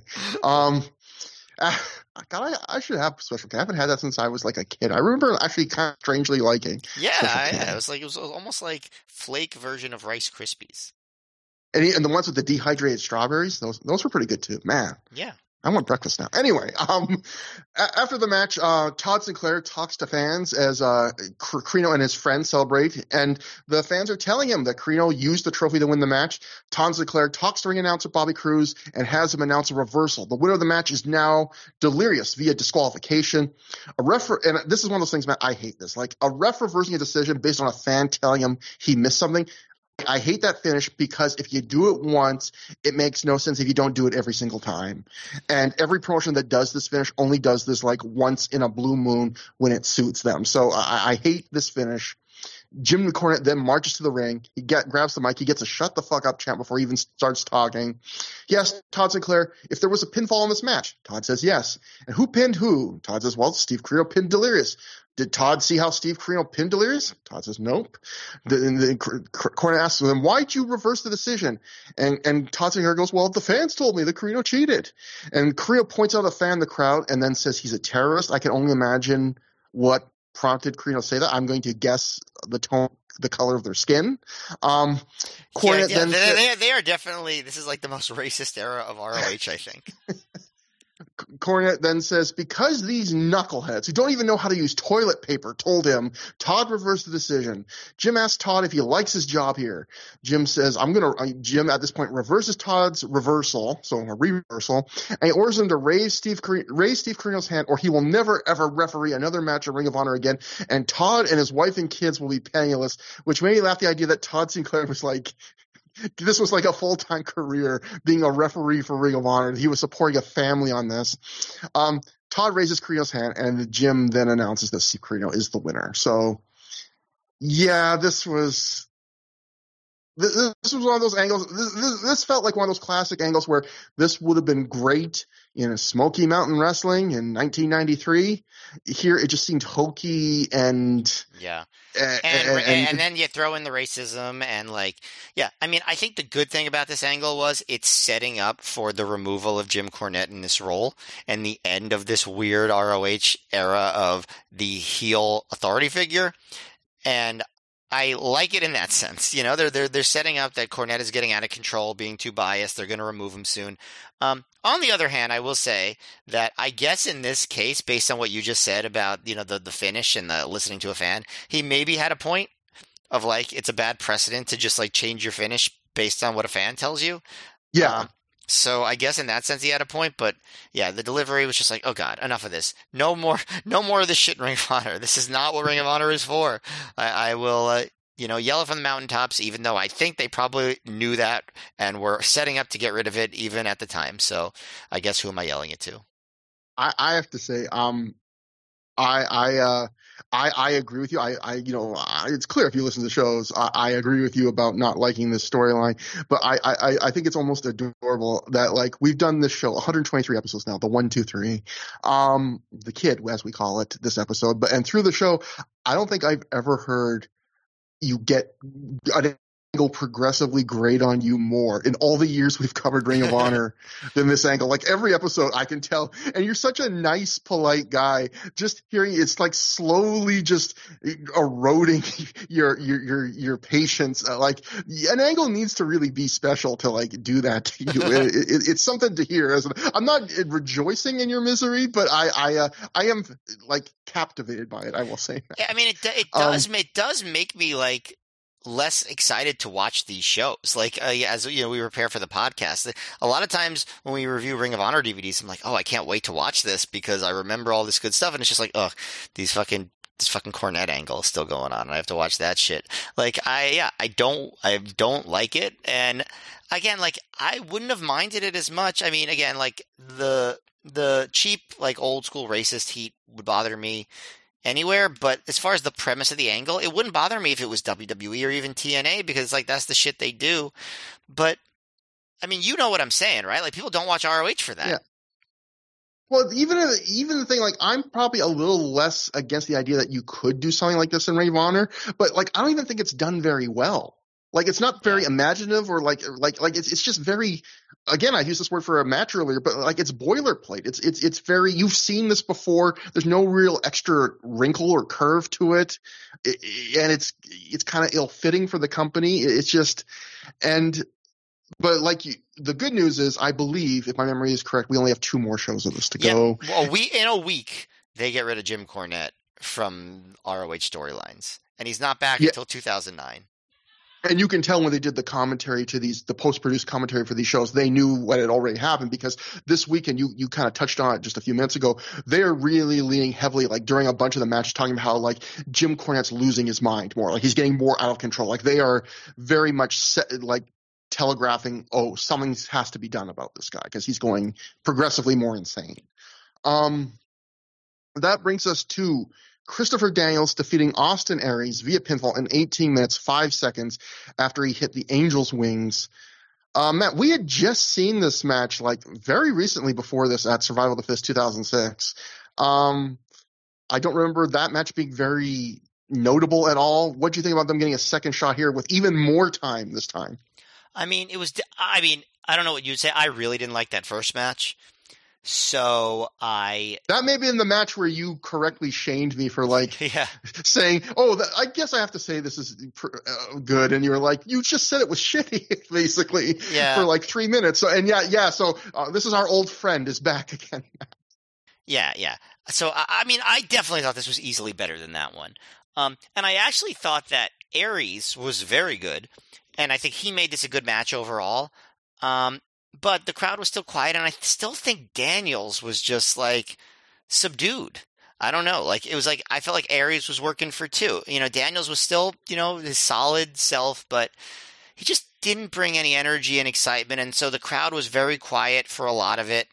Um, there's you know like he you know maybe it's part of it was that he got his back cut when he was rammed against the guardrail. You could see he was bleeding pretty good from the back at one point, but I thought that Aries was was really trying a lot harder this time because I thought they were both kind of subdued um, in that first match, and here I thought Aries was working really hard, and Daniels was just like kind of being mid tier Daniels or less than that until the the end. I do think the crowd sort of got loud near the end um, when uh, when Daniels hit his big palm strike um, on Aries um, when Aries was on the top rope, and then the Angels wings uh, that Daniels used to win. I was surprised that Daniels won. I guess that's because he was being set up to win the tag team titles.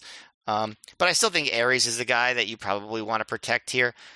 Maybe it was a TNA thing, although um, Aries was in TNA at this point, right? Was he Austin Starr Yeah. at this point? Yeah, I, I, I think he was back as Austin Starr now. I think. Yeah. So I don't know, but I, I thought that he was good, and I thought because of that the match was pretty good. Um, but I thought I don't know. I'm just constantly disappointed in Daniels during this era, especially in singles matches, and this match was no exception. So I like this a bit less than you. I, I, I do agree it was better than their last match, but I would say slightly better. I, I, guess I, I felt like it had the same problems to me, in my opinion. Like there was a recent Aries versus Claudio match we talked about on the show that I liked, where it wasn't some amazing show stealer, but it was just a good mid card match. And what I liked about it was there was the, just a few, like a handful of neat, neat little novelties in the match, like little spots you rarely or never have seen.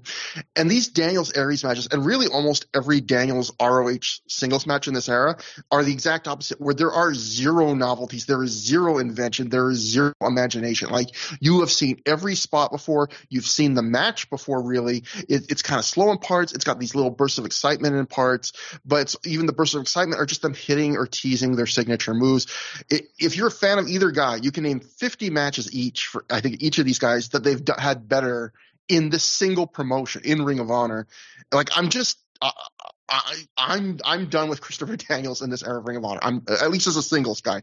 I'm just done. He's I always say this. He's a deserving indie Hall of Famer, g- great indie wrestler, very important to the start of Ring of I always have to say that because I always f- worry. What if someone just drops in for an episode and thinks like I hate Christopher Daniels? I don't. I hate this era of Christopher Daniels in this company. The fact is, I didn't. I didn't even. I didn't even. I didn't even really like it when it was going on. Like I was polite about it. I think. Like Yeah. I respected him, and I still respect him. But you know, his matches were always just so dull.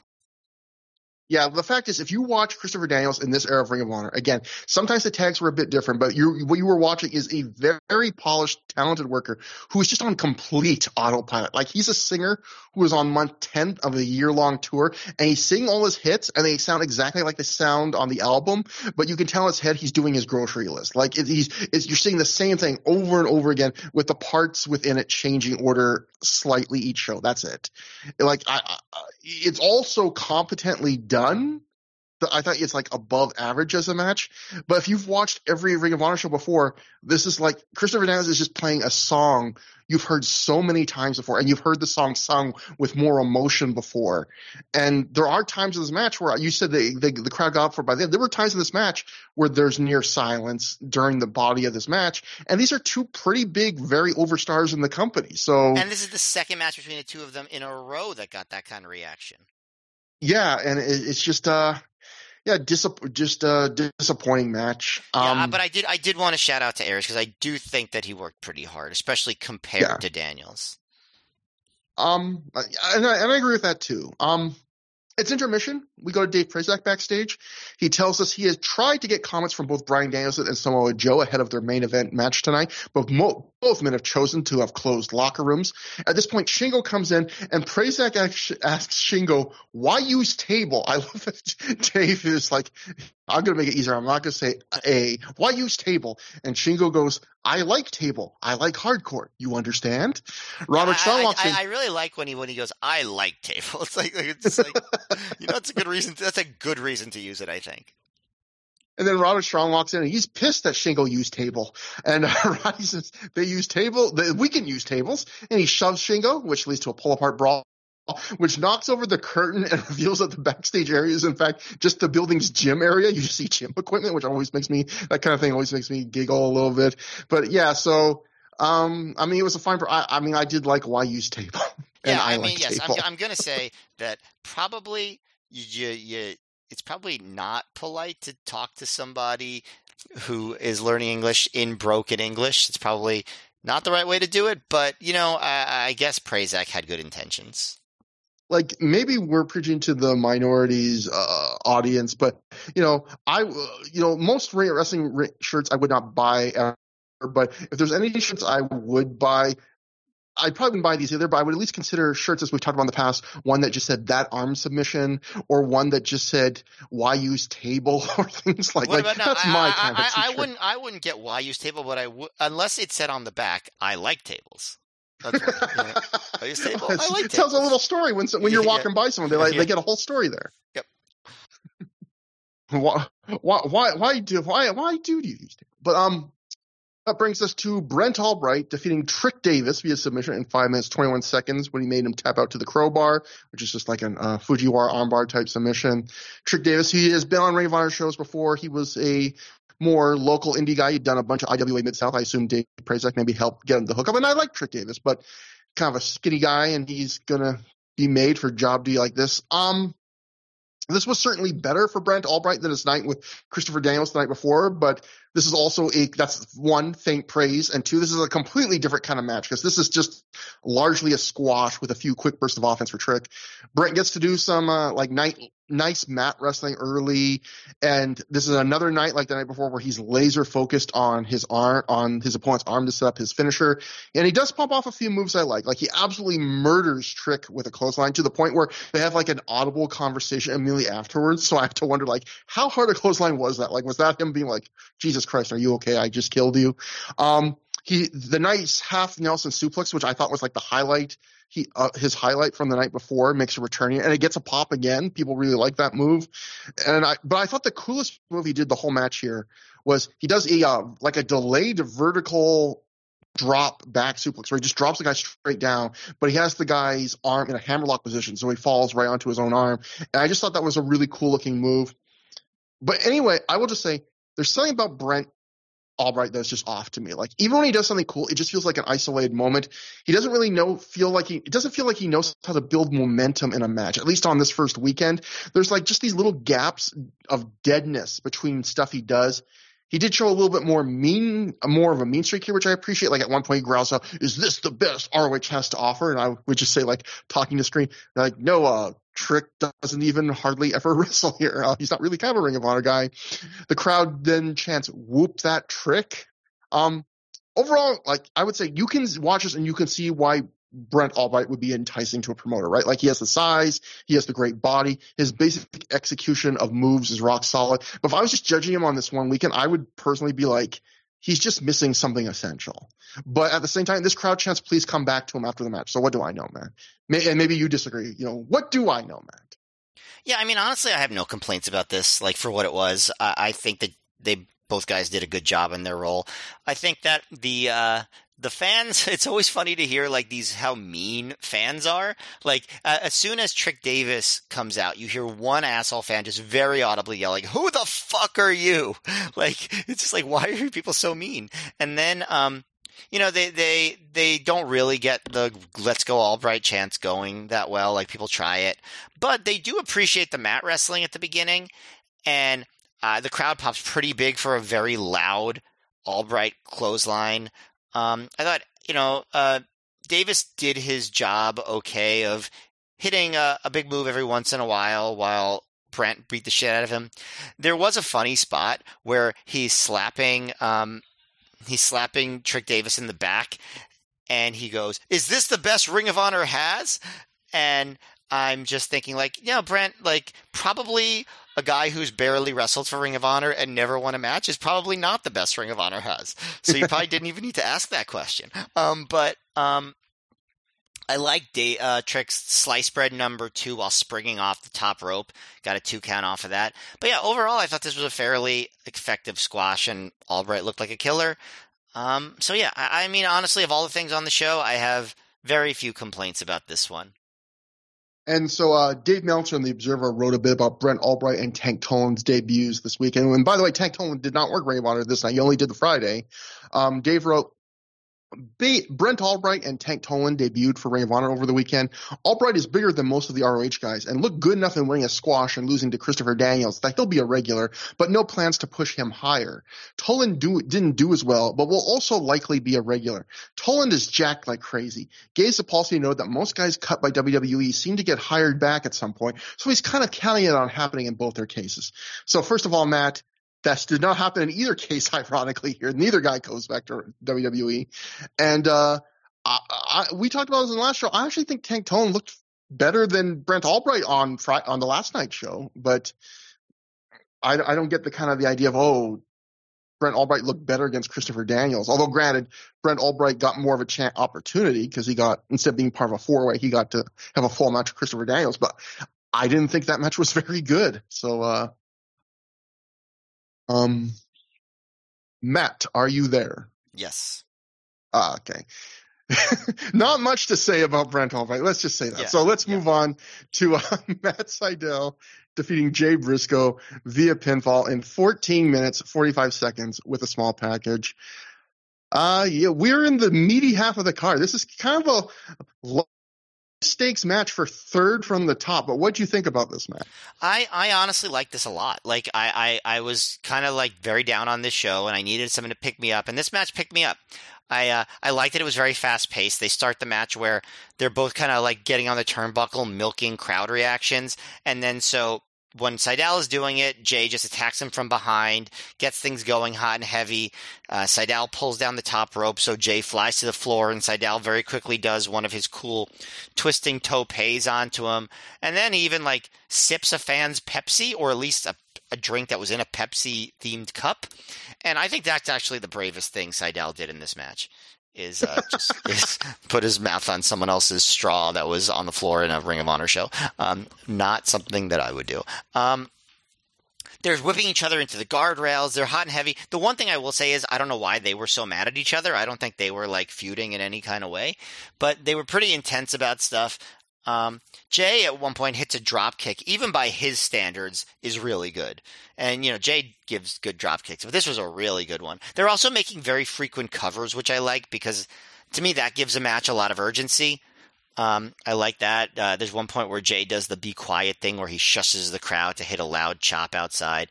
And the crowd is way more into this than they've been on anything else on the show. And I think it's just because it's like, it's fast paced for once. These matches have been so slow. And I'm just, I was just, I think it was just very refreshing for me to see a match where they were just moving. Um, one point, Jay goes for his military press Death Valley driver, but Sydal does an awesome counter, turning it into a DDT, which I liked a lot. Um, the Sydal almost does like an AJ Styles esque moonsault into an inverted DDT position, but instead he does that. Um, he does that thing where he dro- drops his leg over Jay's chest to take him down. Um, there's another spot. Uh, Jay charges, but Sydal backdrops him to the floor. Um, excuse me, Sydal backdrops Jay to the floor, and then Sydal hits his really cool top rope to the floor moonsault, gets an ROH chant.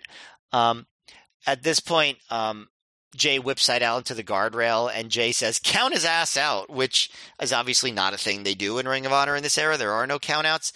Um, so uh, I guess at that point, because the ref wasn't counting, the crowd counted for him, and Jay raised his hand, but of course it doesn't count. Um, and then you know they continue to do they do stuff back in the ring. Sydal hits a springboard leapfrog, but Jay hits him hits the military press D, uh, Death Valley driver this time, gets a two count. Um, uh, Sydal gets his knees up on a big splash. Then Jay gets his boots up on the standing moonsault. But then Sydal almost immediately blocks a Jay driller and hits the standing moonsault. And you actually get a "This is awesome" chant, and Sydal responds to that by saying "This is over." But uh, it wasn't because uh, Jay blocked the leaping Rana by grabbing the top rope and hit a gourd buster from the top rope. And then Jay goes for a clothesline, but Sydal kind of hangs onto his arm, rolls through, and gets a flash pin cradle, which I thought was a cool finish. I think that it could have been elevated to a great match if they had done a few more minutes of like near falls and built to it more. But I think sometimes the flash pin is pretty effective too. So yeah, I I, I feel like I'm going to be the high vote on this match. I I think that they did a great job. I think that they uh, woke me up, and I think they woke the crowd up too. I think you are the high vote on this match, but at the simultaneously, I agree this was the best match on the show so far. I'd rank it as like good, like like it's a three and a quarter star match. I would say, to, and to me, that's the best. Uh, match I would go. So I would go three and three quarters. Yeah, so we disagree a half a star, so that's not crazy. But yeah, you you are higher on me. But I would I would agree at the sense of I think this is the best thing we've seen on the show so far and it's another one of those matches where on a better show you're really happy with a match of this quality, but late on a show that's really unperform underperforming that you really would like to see a home run to help save it.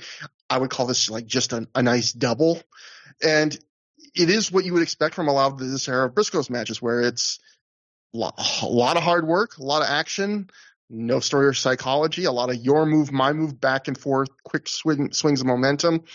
I, have said in the past that the matches that age the quickest to me are like and the probably the worst are Spotfest because the bars for innovation and pace they're always just going up. They're getting raised constantly. And in some ways, I still believe that's true. But watching this match, I kind of realized it's matches like the this one that ages the quickest in the sense of this is a match where it's like two guys in their era just ripping off their usual stuff, not doing anything too novel, not a scramble, breakneck pace, but like at a really good clip.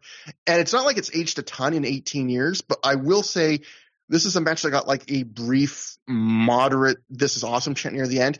And today I would say this is like a level of action and effort you'd pr- expect to see like pretty much weekly on US television. Now, like in part that's because I feel like guys like Jay and Matt uh, and their generation have filtered into wrestling over the last 20 years and kind of raised the bar for how much action we expect in like your standard match and the pace and all that but it makes a match like this feel not quite as good to me on rewatch. Like it probably also helped that I watched this the day after I watched Collision a week before. Two collisions ago, and this for those listening at a different time period. This was the collision that had like Eddie Kingston versus Bryan Keith and Bryan Danielson versus Hechicero. And on this match, on that collision, would have been at best the fourth best match on that two hour TV show. And I say that someone who thinks like the best Ring of Honor matches in this era not only hold up, but often have things that like I wish modern wrestling had more of. Like I wish more matches in today's wrestling had the attention to detail of Joe versus Punk's trilogy, or like the grit and hatred of Corino versus Homicide from Better, better Friends, Different Enemies. But matches like this, like that are not about intangibles, that are just about like two guys doing stuff, I feel like the bar has been raised. Um, another thing I think that was interesting about this match is you could tell each guy had different fan bases based on like the vocal timbre of the people cheering for them. Like Jay's fans definitely had some more bass in their voice. You know, Matt Sydal more for the ladies and the sensitive boys, and uh, I appreciate that. Um, and yeah, there was just this is a match, good action, and some things stood out. Like you mentioned, the great uh, military press countered into a DDT. You mentioned the funny um, the the twenty count where Matt Sydal seems to forget, or Jay Briscoe forgets that Ring of Honor regular matches don't have countouts. And one thing you missed, uh, you didn't mention was Matt Sydal, or maybe you did. Um, Matt Sydal said, "I have 20," and I thought it would be funny that became his new um, Bryan Danielson. I have till five. Like he waits till like 18. He goes, I have till 20, referee. Um, and then uh, you also mentioned, and this is sad. This is a telling indictment of the show. My favorite moment of the show might have been during when Matt Sydal did, as you said, the bravest thing he could have possibly done, which is take a sip of someone's drink at ringside. Uh, but there's a great moment where he goes, he, he drinks it and then he wa- takes a step away, and then he thinks for a second, and he turns back to the fan and he goes, "What was that? Root beer?" like, like, he could not tell the flavor. So I, I hope he was not drugged. I hope that, that did not spike something. Um, uh, that that mean, might have been my, I, my will- favorite will, moment of the I, night. I will say this: it's 2024. Seems like Matt Sydal survived whatever ha- was it was in that cup. So Yeah. I, I believe Matt Sydal was a big into ayahuasca and things like that, so he might have even enjoyed going taking on a trip. Uh, could you imagine if there was like he was just like a random cup of ayahuasca that was just power of. Is it? Is that even a drink? I don't even know what it is. I mean, I know yeah, what it, it's I know I know what it is, but I don't know what form it comes in. yeah, it, it's something you drink, and it's something that Neal Brennan won't stop talking about on podcasts. Uh, that's why I know about ayahuasca. But um, uh, uh, one other thing, did you notice this, Matt? That Jared David on commentary during this match, like Jay Briscoe's wearing all black trunks, and Jared David says uh, Jay Briscoe's trunks are a little more politically correct than we're used to Yes, seeing. yes, yes. So So- they, they even know that the, all the Confederate flags are inappropriate, yet they indulged them, and the Briscoes kept wearing them, even as baby faces. So uh, Yeah. I don't know, but yes, good to know that in 2006 they realized that it's, uh, I would say, to put it politely, gauche to wear a Confederate flag. Yeah. Um, so right after the end of the match, Mark Briscoe runs in to put the boots to Matt Sydal. Davey Richards runs in to start brawling with Mark, and their scheduled match is on as Jay and Sydal brawl to the back. And so that gets our, what turns out to be our semi-main event on an A market show. Davey Richards defeats Mark Briscoe via submission in 14 minutes 46 seconds when he made him tap out to a, a new submission they're calling the 1459. So why they couldn't have just timed this match out a bit better so it literally ended 13 seconds later at 1459, I don't know. Because the, the finish is supposed to be, oh, your 15 minutes is up. What you know, that's but it basically if you haven't seen it's like a key lock where he has his legs wrapped around the opponent's head while he puts on the key lock. Um so take every criticism I had of the last match, which I, I still liked, and then times it by 250% and make that turns this into a match I did not like. Uh, the last match was at least a little dynamic in the sense of, you know, Jay Briscoe and Matt Sydal, they, they, after they posed to the fans, they had like a kind of a hot start to the match and a hot finish. They went to the outside a couple times. It kind of, all that breaks up a match and, you know, gives it a little bit of ebb and flow.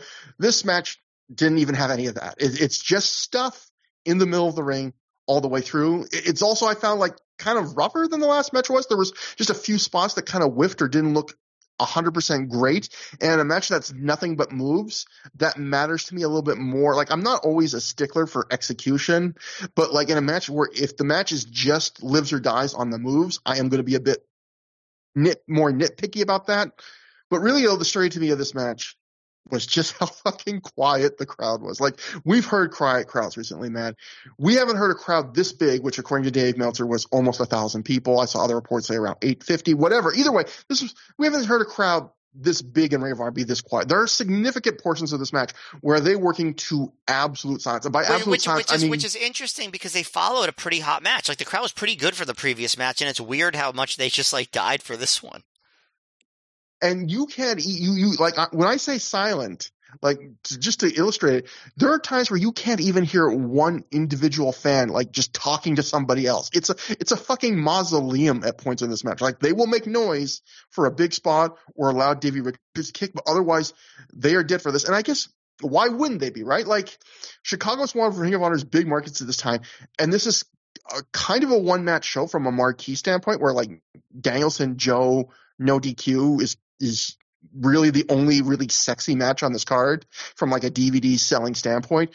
And you like think about your top three matches. Your third from the top match is Matt Sydal versus Jay Briscoe, which, like you said, has like no real feud. Like they had wrestled a couple times in tag, so there's no real feud. There's no real stakes to it. Your semi-main event is Mark Briscoe and Davey Richards, based on again they had a couple tag matches against each other, and you know Davey Richards by proxy is affiliated with Kenta, who they don't like, and I guess they had that video wire segment where they they attacked Davey Richards. But there, there's not. It's kind of thin gruel to, to to try and sell fans like this is a semi main event. Although I, And will, although I will say, in Ring of Honor, like the theory is that the crowds are supposed to just be into exciting action and not you don't have to marquee it up. I, I think in other eras the crowd would not have been so quiet for this, even if the match was the same. Yeah, I, I would say like I would give this match a mild above average, and maybe I would have liked it more if I hadn't just seen a better version of the match immediately before this match. But I was just incredibly numb watching this. Like I kept losing focus, where I kept having to rewind to watch a 30 second sequence I had just watched because I it was like when you get to the end of a reading a page in a book and realize you have to read it again because you've absorbed none of it. I just I kept zoning out during this match. There was one spot that really got me, and that was Mark Briscoe took a top rope German suplex bump where it looked like he rotated so much he landed on like his shoulder and the side of his face, and otherwise this was just stiff kicks and some suplexes and stuff like that, the usual stuff done in an ice cold atmosphere on a weak card. And again, I just kept zoning out. And, uh, yeah, this was a disappointment to me because, you know, I can get into David Richards stuff and I'm a big Mark Briscoe fan. And I just, for semi main event, I was pretty darn disappointed in this. I, you know, because I guess I agree with you that it was worse than the previous match, but I guess because I liked the previous match more than you, I also liked this match more than you. I, I still, you know, I don't think it was great. I think it was low good, where I guess that's what you put as the previous match. I, I would give this, you know, maybe like a three, yeah. in the three star range. Like I still think there were a lot of good moves. Um, there was some sloppiness, and it was slow at first. Um, like like there was a cool spot where Davey went for his spring handspring like back kick thing, but Mark caught him on his shoulders and you know was going to go for the cutthroat driver. Um, you know, the only problem was that Mark sort of lost Davey and then picked him back up. So I, um, you know, in that sense, it wasn't perfect, but I appreciated what they went for. Um, honestly, my favorite moment in the match was very early on when Gabe comes back on commentary to talk about Mark's missing teeth again. And there's a really funny moment because Gabe's talking, and then he stops himself to say, Oh, wait, the action's looking up here. And then he goes, nope, actually we got a headlock. And then he keeps uh, he keeps talking about the Mark Briscoe thing. So he's he's like he, he was going to interrupt himself before he realized they were just doing a headlock. And it's almost funny because it's like Gabe burying mat wrestling. He's like, oh yeah, it's a, it's a it's a headlock. I don't have to. We don't have to pay attention to that. Um, which is, I guess, not the business that you'd think he would be in as the booker of you know Ring of Honor. Um, other funny stuff would be at one point. Um, Davey does a suplex that um, that Jared David calls a waist lock suplex, and I'm like, isn't that just what a German suplex is? like, is that like you do a waist lock and then you suplex them? Um, there's another spot where Mark Briscoe he doesn't he he he he, he teases that he's going to do a moonsault and he comes up he goes old school moonsault baby but um the Richards runs up and tries to suplex him off. That's before he hits the waist lock suplex. Also, when um, when Mark Briscoe hit the what the announcers called the springboard ace crusher, I thought to myself, do we have to change the name of that move now? Oh God! like I, am kind of serious. Like, do, do, we still call it that? Is that a thing? I guess we can just call it a cutter. I yeah, guess a cutter. Yeah, I don't know, but they but in all these DVDs, like they do oftentimes call it an ace crusher. So I, I guess I gotta censor myself when I say that. Um, I don't know. I guess sometimes I still say crippler crossface. So I don't know what the standard here is. Um, Superfly splash. Still, yeah. people still occasionally say like, yeah, yeah. Um, but yeah, I, I liked the finish. I thought it was a really good finish, um, even though it didn't actually the match didn't actually last 14 minutes and 59 seconds. But I um and I thought there were a lot of good moves, but yeah, sloppy, kind of slow, not a lot of form. So and also no heat. In fact, the heat was so low that at some point you could hear Davey like his verbal selling so like it just it just was so forefronted like um like when Mark was uh was kicking him and hitting him, you would hear Davey like groaning and yelling, "Oh fuck," and things like that in a way that you normally wouldn't do in a match like this. So I thought that was funny too.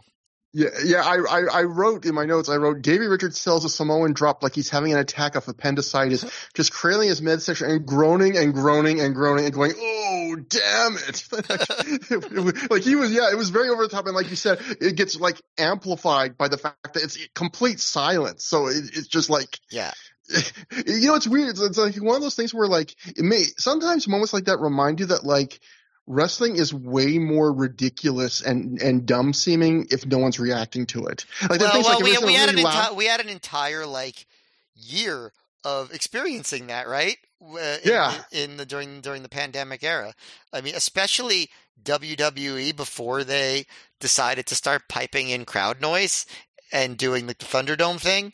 Like it was like, boy, that was weird. Yeah, it, it's Go back, go to, back, and go back and watch WrestleMania 36. You can't make me do that, Matt. You can't make me. But No, I'm telling you, it's a command. go back and watch WrestleMania 36. You're gonna do it. Damn it. Yeah, it's it's akin to like when occasionally when you'll see people like take like a bad sitcom from like the 80s or something and they'll edit out the laugh track and it becomes just like creepy Yes. and kind of off-putting. Well, like when they're like holding for applause and laughter, and it's just like you're, yeah, and it's just like, wait, what? That's really strange when there's no applause and laughter. Um, yeah. The other thing that I didn't mention, as the announcers were musing over Mark Briscoe's missing teeth, they talked about if Mark will eventually look like Julius Smokes, which I guess means like get gold teeth. And Yeah. I can say safely 17 and a half years later, Mark Briscoe did not get gold teeth. No, he did not. You know what? Still That- could. that- he still could if he wants to. part. It's not. It's not too late. And, I- and I do also want to mention, I'm glad you point out, I did think it was adorable that for the second straight night, Gabe had to go out of his way to tell that fake Mark Briscoe losing his T story. Like, I love the idea that he was like so pleased with that bit. He was like, I have to do this on both nights in case people only buy one DVD from this double shot. Like, people can't miss this, this little bit I've got planned. I have to get it in. Um, and that next we get an ad for FIP's second year spectacular night two. It's always. It's always funny how bad these ads are. It's. I never stop laughing at them. as is the usual case, all we see is wrestlers' entrances and not a single second of a match. So yeah, you don't know who's wrestling who. You just kind of have an idea of who's on the card. Um, It's just like they. These are a bunch of wrestlers at a poorly attended indie show. Um, and that brings us to our non-title, no disqualification, no time limit, anything goes match. That's how Cage Match described it. I would argue that's a little too many descriptors. Uh, you don't need to need, say no disqualification and anything goes cage match. But anyway, um, Samoa Joe defeated Bryan Danielson in 21 minutes 36 seconds when he made Danielson pass out to a Todd Sinclair's belt assisted rear naked choke. Um, so yeah, for the story, for people wondering why this is non-title, we've talked about recently the storyline they were doing at this point with Bryan Danielson being injured to give him like a little bit of an out was the idea is he's saying now my contract only says I have to defend the title once a month and I've already defended the title this month. So, you know, this match with Joe, it's going to be non-title. And so it's a way to, it's a way to stretch out the Joe Da- Danielson feud. But, um, Matt, this is the main event, you know, arguably the two greatest wrestlers in uh, Ring of Honor history having a stip match and not, it won't be their last one. What'd you think about this main event? Did it save the show? Yeah. Well. Um, so Joe and Danielson, yes, they are the two greatest wrestlers in Ring of Honor history. Although I wouldn't say 2006 Joe is because he's not being his full Joe. You know what I mean? Like it's, this isn't Mhm. like the full Samoa Joe. Um, so my memory of this match was I just didn't have like it just didn't register for me. So in that sense, I actually did like this better than I remembered. I yeah, I thought that it, it had a good pace. I thought it was exciting. Obviously, these guys are great, and so it's very hard for them to not have a good match. And there was energy. It wasn't slow. The crowd reacted. Uh, there was some fun, you know, stiff spots by Joe. You know, he, he used the belt at the end. I like the part where he chased Danielson all around um, the uh, the uh, the crowd area when they when he went into the crowd. I thought it never it never slowed down. You know, Danielson worked on Joe's arm.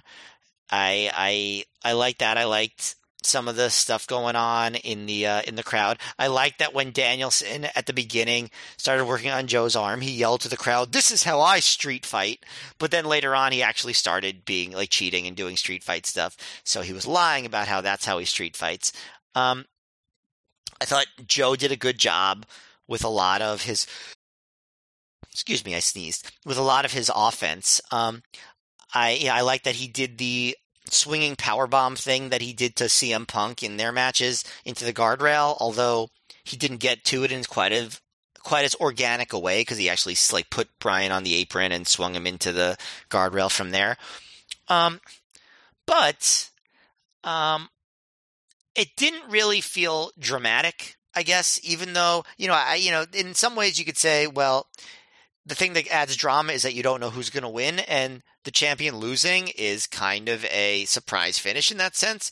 but it didn't feel dramatic because it didn't feel like it had stakes because it was a non-title, and it's weird because you'd think that Danielson and Joe, because they are the two best, their feud for the title would seem pretty important and epic. But instead, it just kind of feels like a kind of a sideshow to building up the main thing, which is obviously Danielson dropping the title to Homicide. So it almost feels like it's, I don't know, an exhibition, which is weird to say, obviously, in pro wrestling because it's all exhibition. But I don't know, there's just something missing about the vibe and the intensity that I think even really great work wouldn't have overcome to make this a spectacular match. And obviously it wasn't a spectacular match. It was a very good match. It was it was a lot of fun.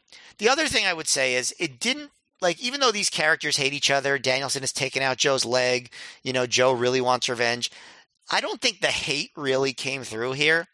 I think this, you know, when you have a big brawl like this, there's a couple kinds. There's the kind where it's like we're gonna kind of just have a fun brawling style match where you watch and just have a fun time watching it. And then there's the intense hate filled brawl where you just really feel the emotion of it. This was definitely the former. This was definitely like the fun, light, entertaining, brawly type match where you just did not feel any real um, passion or intensity. And I don't know what they could have done to change that. I feel like maybe nothing. I, just because of the way the match was situated and the way the feud is set up in between more important stuff, and the fact that Joe just feels half a step emotionally removed from this ROH stuff at this point, I think that that just might not have been a solvable problem here. So they might have actually done the best they could have done here, and that was still very good. I just don't think it was quite great. So another match I liked a little bit less than you. I, I, I would call this the best match on the show. While being disappointed, I would call this like a strong good, like a three and a half star match. Which, as I talked about on a recent episode, I think that seems to be like my floor for Bryan Danielson 2006 Ring of Honor is three and a half, kind of his basement. It's also um, I would um, say I would say pretty close to how I felt. You know, not like yeah, so I, far off maybe my ratings again are out of whack with how I think because actually no, I enjoyed this match. I guess you know what, I'm just kind of disappointed. Even though I knew going in it probably wasn't going to be amazing because I didn't really remember this match. I thought if it's amazing, I'm going to remember it. But uh, it was still, it's like it's hard for me not to get disappointed by like a Bryan Danielson Samoa Joe match that doesn't at least hit like that isn't great. That isn't at least like four stars or above. Um, my issue with this match, I would say, is it used the no DQ stip, but didn't really use it in an exciting way. Like it felt like they did enough to justify the stip rather than to take advantage of it. Like there, there are stipu- like I think you hit the nail on the head when you talk about like you didn't feel the hate in this match where I think a good gimmick match, it's like a hate filled feud and the gimmick is almost like we're using this because we hate each other so much. I want to relish. I'm, I, you know, using a hold on you isn't enough. I need to use like this, this cage. I need to use this weapon to really hurt you. This was one of those matches where the first half of this match was just a regular wrestling match. It could have been, it, it, it could have been the, uh, first half of the match they had at Survival of the Fittest, where just a technical wrestling match. And then the second half goes spills to the outside and goes all the way to the back. And then they start using all the plunder. But all the plunder they use, yeah, I didn't feel the hate. It just felt like we're using this stuff because it's a no DQ, anything goes match, and we have to use some of the stuff to justify the stipulation, or else fans are going to say, well, what's the point of having the stipulation? Um, there was one spot I really liked, or should I say like, there, there was a camera shot I really liked, which is Joe is chasing Danielson to the back of the building, and the camera is so close to Joe that basically all you see is his back. And then all of a sudden, Danielson pops out from behind the hard camera scaffolding where he was hiding, and he hits Joe with a chair. And Joe is so close to the camera that one, like it feels like a complete surprise, and two, it almost feels like Danielson is hitting you, the viewer at home, with the chair shot. It's like a great little accidental piece of, of, of fantastic camera work. Um, ROH's lust for extreme close-ups of Samoa Joe finally pays off for once. um, but afterwards, I thought we got a, like a bunch of men. Like Joe puts Danielson on an ROH wheelie luggage case. He wheels him into a garbage in a can that in, in can into in a spot that I, I just wrote my notes. It simultaneously gets a holy shit chant and is likely the safest move of the entire night. Like, you know, which is Yes. good, good if you can do find stuff like that. Um, you know, they hit each other with other stuff like a pallet of water, a fan, like not a human fan, but a mechanical fan, a broom that Joe breaks over Danielson's back, which I guess makes him the original cleaner. Um, and they go to the ring, and all of a sudden Bryan has a billy club, and I have no idea where he got because it's weird because like when they're brawling in the back, like all the other plunder I just listed come up organically. Like, oh, there's a broom line against the wall in the back to clean things up. Oh, there's a pallet of water for the thirsty wrestlers. There's a fan to cool things off. And then all of a sudden, like as they get back to the ring, it's like, where did Bryan get like a police baton? Yeah, well, at first I thought maybe it was like a tool that they used for like the ring, like one of those things that they use to like tighten the turnbuckles. You know, like you know when they when they turn them with like a rod. I thought maybe that's what it was, but they said it was a billy club, so I guess Yeah, that's what yeah. it was. So, um, and then of course he grabs the, he literally, t- Bryan takes the belt from Todd Sinclair and, uh, the weird, the other thing with the weird with the police, the Billy Club or whatever is Todd Sinclair eventually stops Bryan from using, and it's against one of those weird thoughts, spots where it's like, it's an anything goes, no DQ match. Like, wh- why are you trying to literally pull this out of his hand? Like, it, it, it's, anything's allowed, but we do go to the stretch run. I thought there was a nice callback to that fantastic spot they had late in their hour long draw where Danielson did the uh, O'Connor roll and Joe popped them into the rear naked choke. Except this time he's also using the belt that Bryan pulled off of Todd Sinclair earlier in the match. And that's the finish where like they tease Bryan's arm falling twice and then Bryan on a night where like part, partially because of how quiet the crowd was for most of the night, it was filled with as many obvious spot calls as I've ever heard on a Ring of Honor show. You can tell Bryan between the second arm drop and like the third where he lifts his arm up at the last second, he's telling Joe something. And, and and which is kind of a bad thing because you're supposed to be wondering at that moment if he's still out cold. But anyway, he must have been telling him like calling the finish on the fly because he must have said, "Let's get up and tease it again." Because after that, he raises his arm, he gets back up, but Joe still has like the choke on him, and then Joe just drags him back into the choke. They do the three arm drags, uh, uh, arm drops again, and this time it drops three times and it, oh, it ends. So the only thing he could have told Joe is like, "Let's do one more tease of this." Because that's all they do for the rest of the match after he talks to him. So yeah, he um, was just to really piss off future Dave Meltzer by doing the three arm drop thing more than once. so I would describe this match as this was a bunch of Bryan and Joe work of a similar quality to their 20 minute draw from Survival of the Fittest, which in I, I, itself th- I think was I like, think I think the crowd was a bit hotter here than they were for that one, which probably helped. yeah. Yeah, and it helped that they got to use plunder. And then the second half of this match is broken up by a bunch of pl- plunder spots that felt almost WWE-ish at their worst and how like perfunctory they were. It didn't, like you said, I didn't think it had the hate or the grit you'd want from a big feud gimmick match, but the wrestling was still good when they just did pure wrestling. They did enough stuff to justify the stip. Again, I'm saying it's three and a half star match. I'm saying it's a good match. It's just for these guys, it's on the very low end of what I think these guys are capable of. Uh, Gabe Sapolsky sold it bigger though, because he told the PW Torch after the show regarding the Joe versus Danielson main event. Gabe Sapolsky told the Torch, "quote It was a wild brawl around the building, and I think it'll be incredible on the DVD. It was an old school fight, and I mean, look, he has to sell the DVDs. He has to say stuff like that. Um, uh, yeah, I'm just looking at my notes. Is there anything? Else? Oh, okay. I did. Okay. You know what? This is again. This is the, the small things on the show were my favorite things because did you catch this match during this match? At one point, Prazak because he, he's talking about how they had a 60 minute draw and a 20 minute draw. You know, this match has no time limit. So Prazak at one point during this match suggests that without a time limit, this match could go on for two hours. And then Jared Davis seriously says this. He goes, "There are two schools of thought about Joe and Danielson having no time limit. The first is the match could go on for an eternity. I was like, do you, like, no, I don't think he said an eternity. I think he actually said for eternity. Like he was like, like some people think this match could literally go on forever. it's like, okay, that's, that's one school, I guess. Uh, I've never seen that school, but, um, so after the match, uh, Joe grabs the mic. He welcomes Chicago, Illinois back to Ring of Honor. He says, these people seem to hate your guts, Danielson. And then Joe tells an unconscious Bryan, by the way, he's still, Bryan's still signing these out cold, that if he has any balls at all, Mr. Small Package, he'll meet Joe back here in Chicago for the ROH championship. And Bryan Danielson, just to make sure we stay nice and cozy, we'll be doing it in a steel cage. And the crowd pops huge for that. They love the idea of a, you know, steel cage match in Chicago. Joe says he will be Ring of Honor World Champion again. Bryan continues to sell being out cold throughout Joe's entire promo and celebration, long past even when Joe leaves through the curtain and out of the you know out of the ring area, and then Danielson all of a sudden sells snapping awake out of nowhere, almost attacking Todd Sinclair out of confusion, not even knowing what happened. He looks around, he literally says like, "No, where's Joe?" And the crowd starts to chant, "You tapped out." And I thought that was actually a nice way to sell it, where he like Bryan's like acting like the like he's discovering he just lost this match. Although you tapped, like, although you tapped out, the crowd's just lying about that. Yeah, he, he, his I guess his arm tapped the mat as it fell, but yeah, you're you're exactly right, Matt. This crowd, the the biggest enemies of the show, clearly this crowd. Yeah, um, well, you know, you know, one thing that I think is interesting is, you know, obviously Danielson in 2006 was amazing. You know, I mean, the best in the world probably. It's funny though, because like if you really look at some of these matches, he really wasn't a great brawler and he eventually did become one. Like now he's like one of the best wrestlers, he's one of the best brawlers. His brawls didn't really land at this point yet.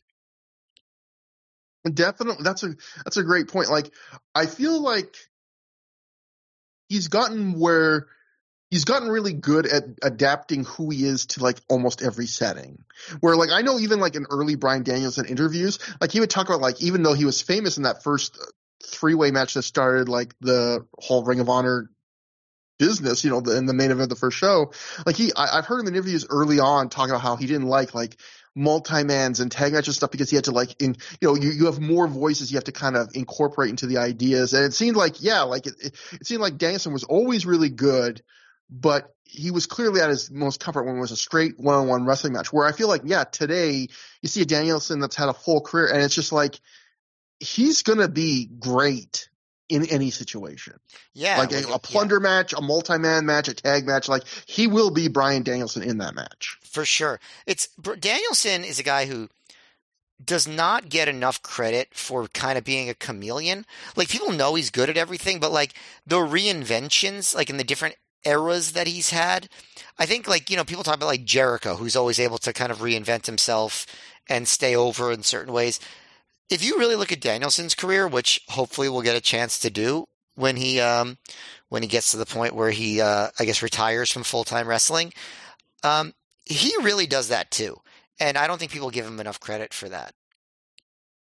Definitely, like yeah, he even just like his look and just his willingness we've talked about this before. His willingness to whether it's something like the airplane spin or the yes thing, which granted, yeah, the yes thing was a little bit WWE saying we'd prefer he not do that, but like he's a guy he has a bunch of examples of that throughout his career of he discovers hugely over things that most wrestlers would make that part of their act for the rest of their career. And he's just like yeah i'm bored with it. I'll figure something out. I'll, I'll come up with something else that, that will get a big reaction. Yep. Like that's not a mindset most wrestlers. Most wrestlers are like, if I find something that works, I'm doing that every night for the rest of my goddamn career.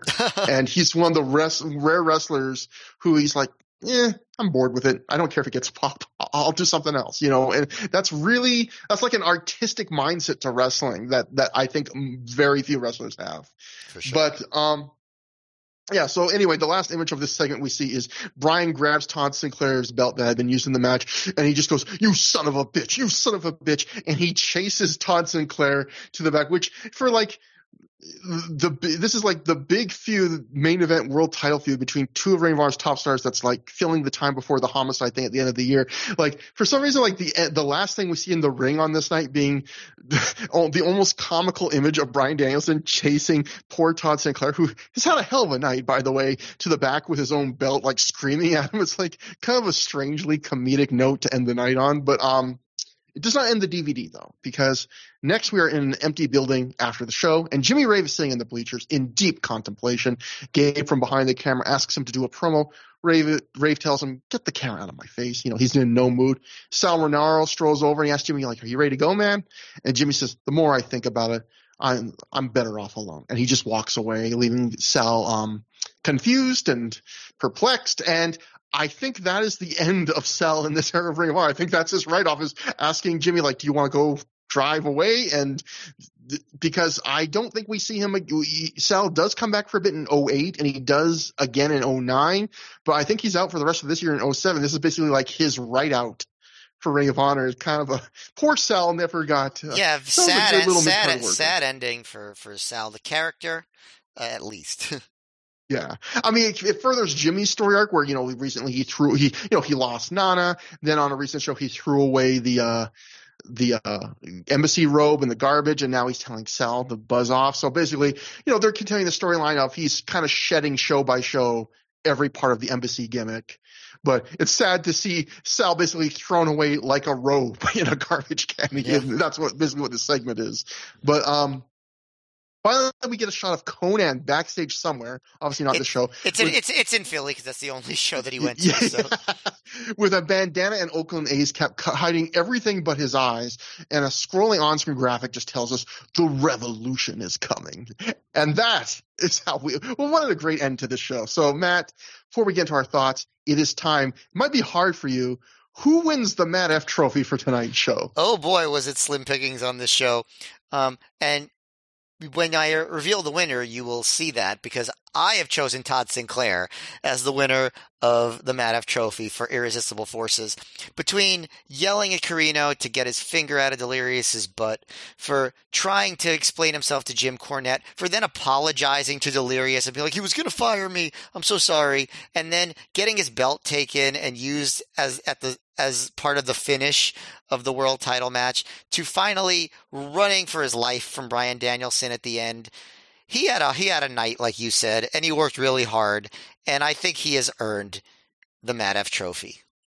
Especially because I, I didn't put this in the notes, but reading live reports, uh, apparently between the Cornet match and like other matches he refed, the crowd when he came back to the ring started chanting "sellout" at him for reversing the decision. So yeah, just adding poor to guy. poor Todd Sinclair's night. Yeah, he um, he deserves I, he deserves that trophy.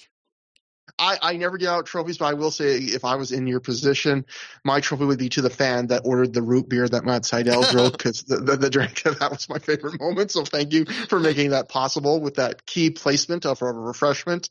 Um, but yeah, that was Irresistible Forces, and I'm gonna say. I'm going to say something that you were very right because the, I believe at the end of the last show, I thought looking at the card for yours, I said something to the effect of like looking at this card, it's going to have to be better than Suffocation, and you were like, eh, and that's kind of how we ended the show.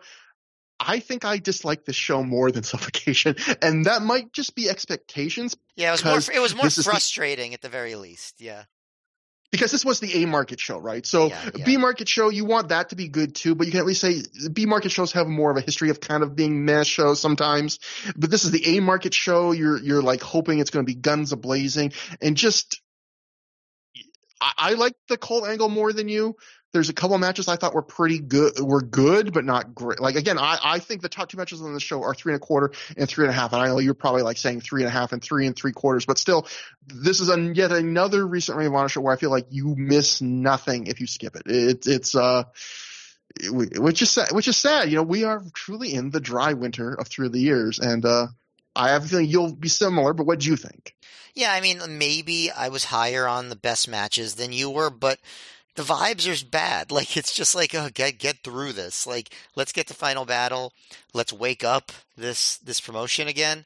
Um, I will say that um, I don't remember enough, but I know that the next show that we review, which you'll talk about in a second, definitely was the best received show between this like I don't know late September, October, November era of ROH. Like that like I remember that having the best reputation. I hope it, it's actually good because boy, we could use a darn good show at this point. It's been it's been too long.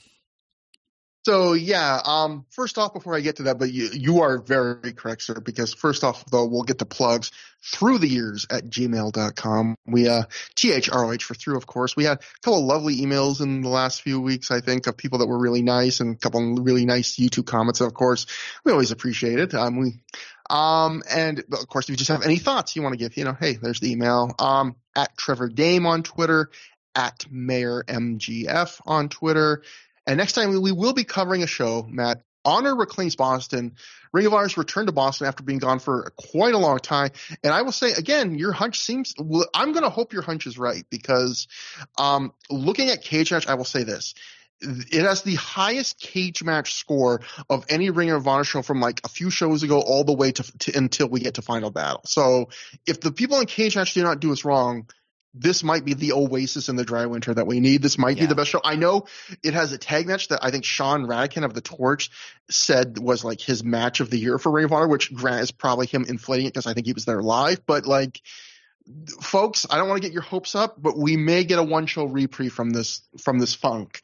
Um, let's hope so. Let's hope Honor truly does reclaim Boston. But until then, until next time, have a good time. Have a great time.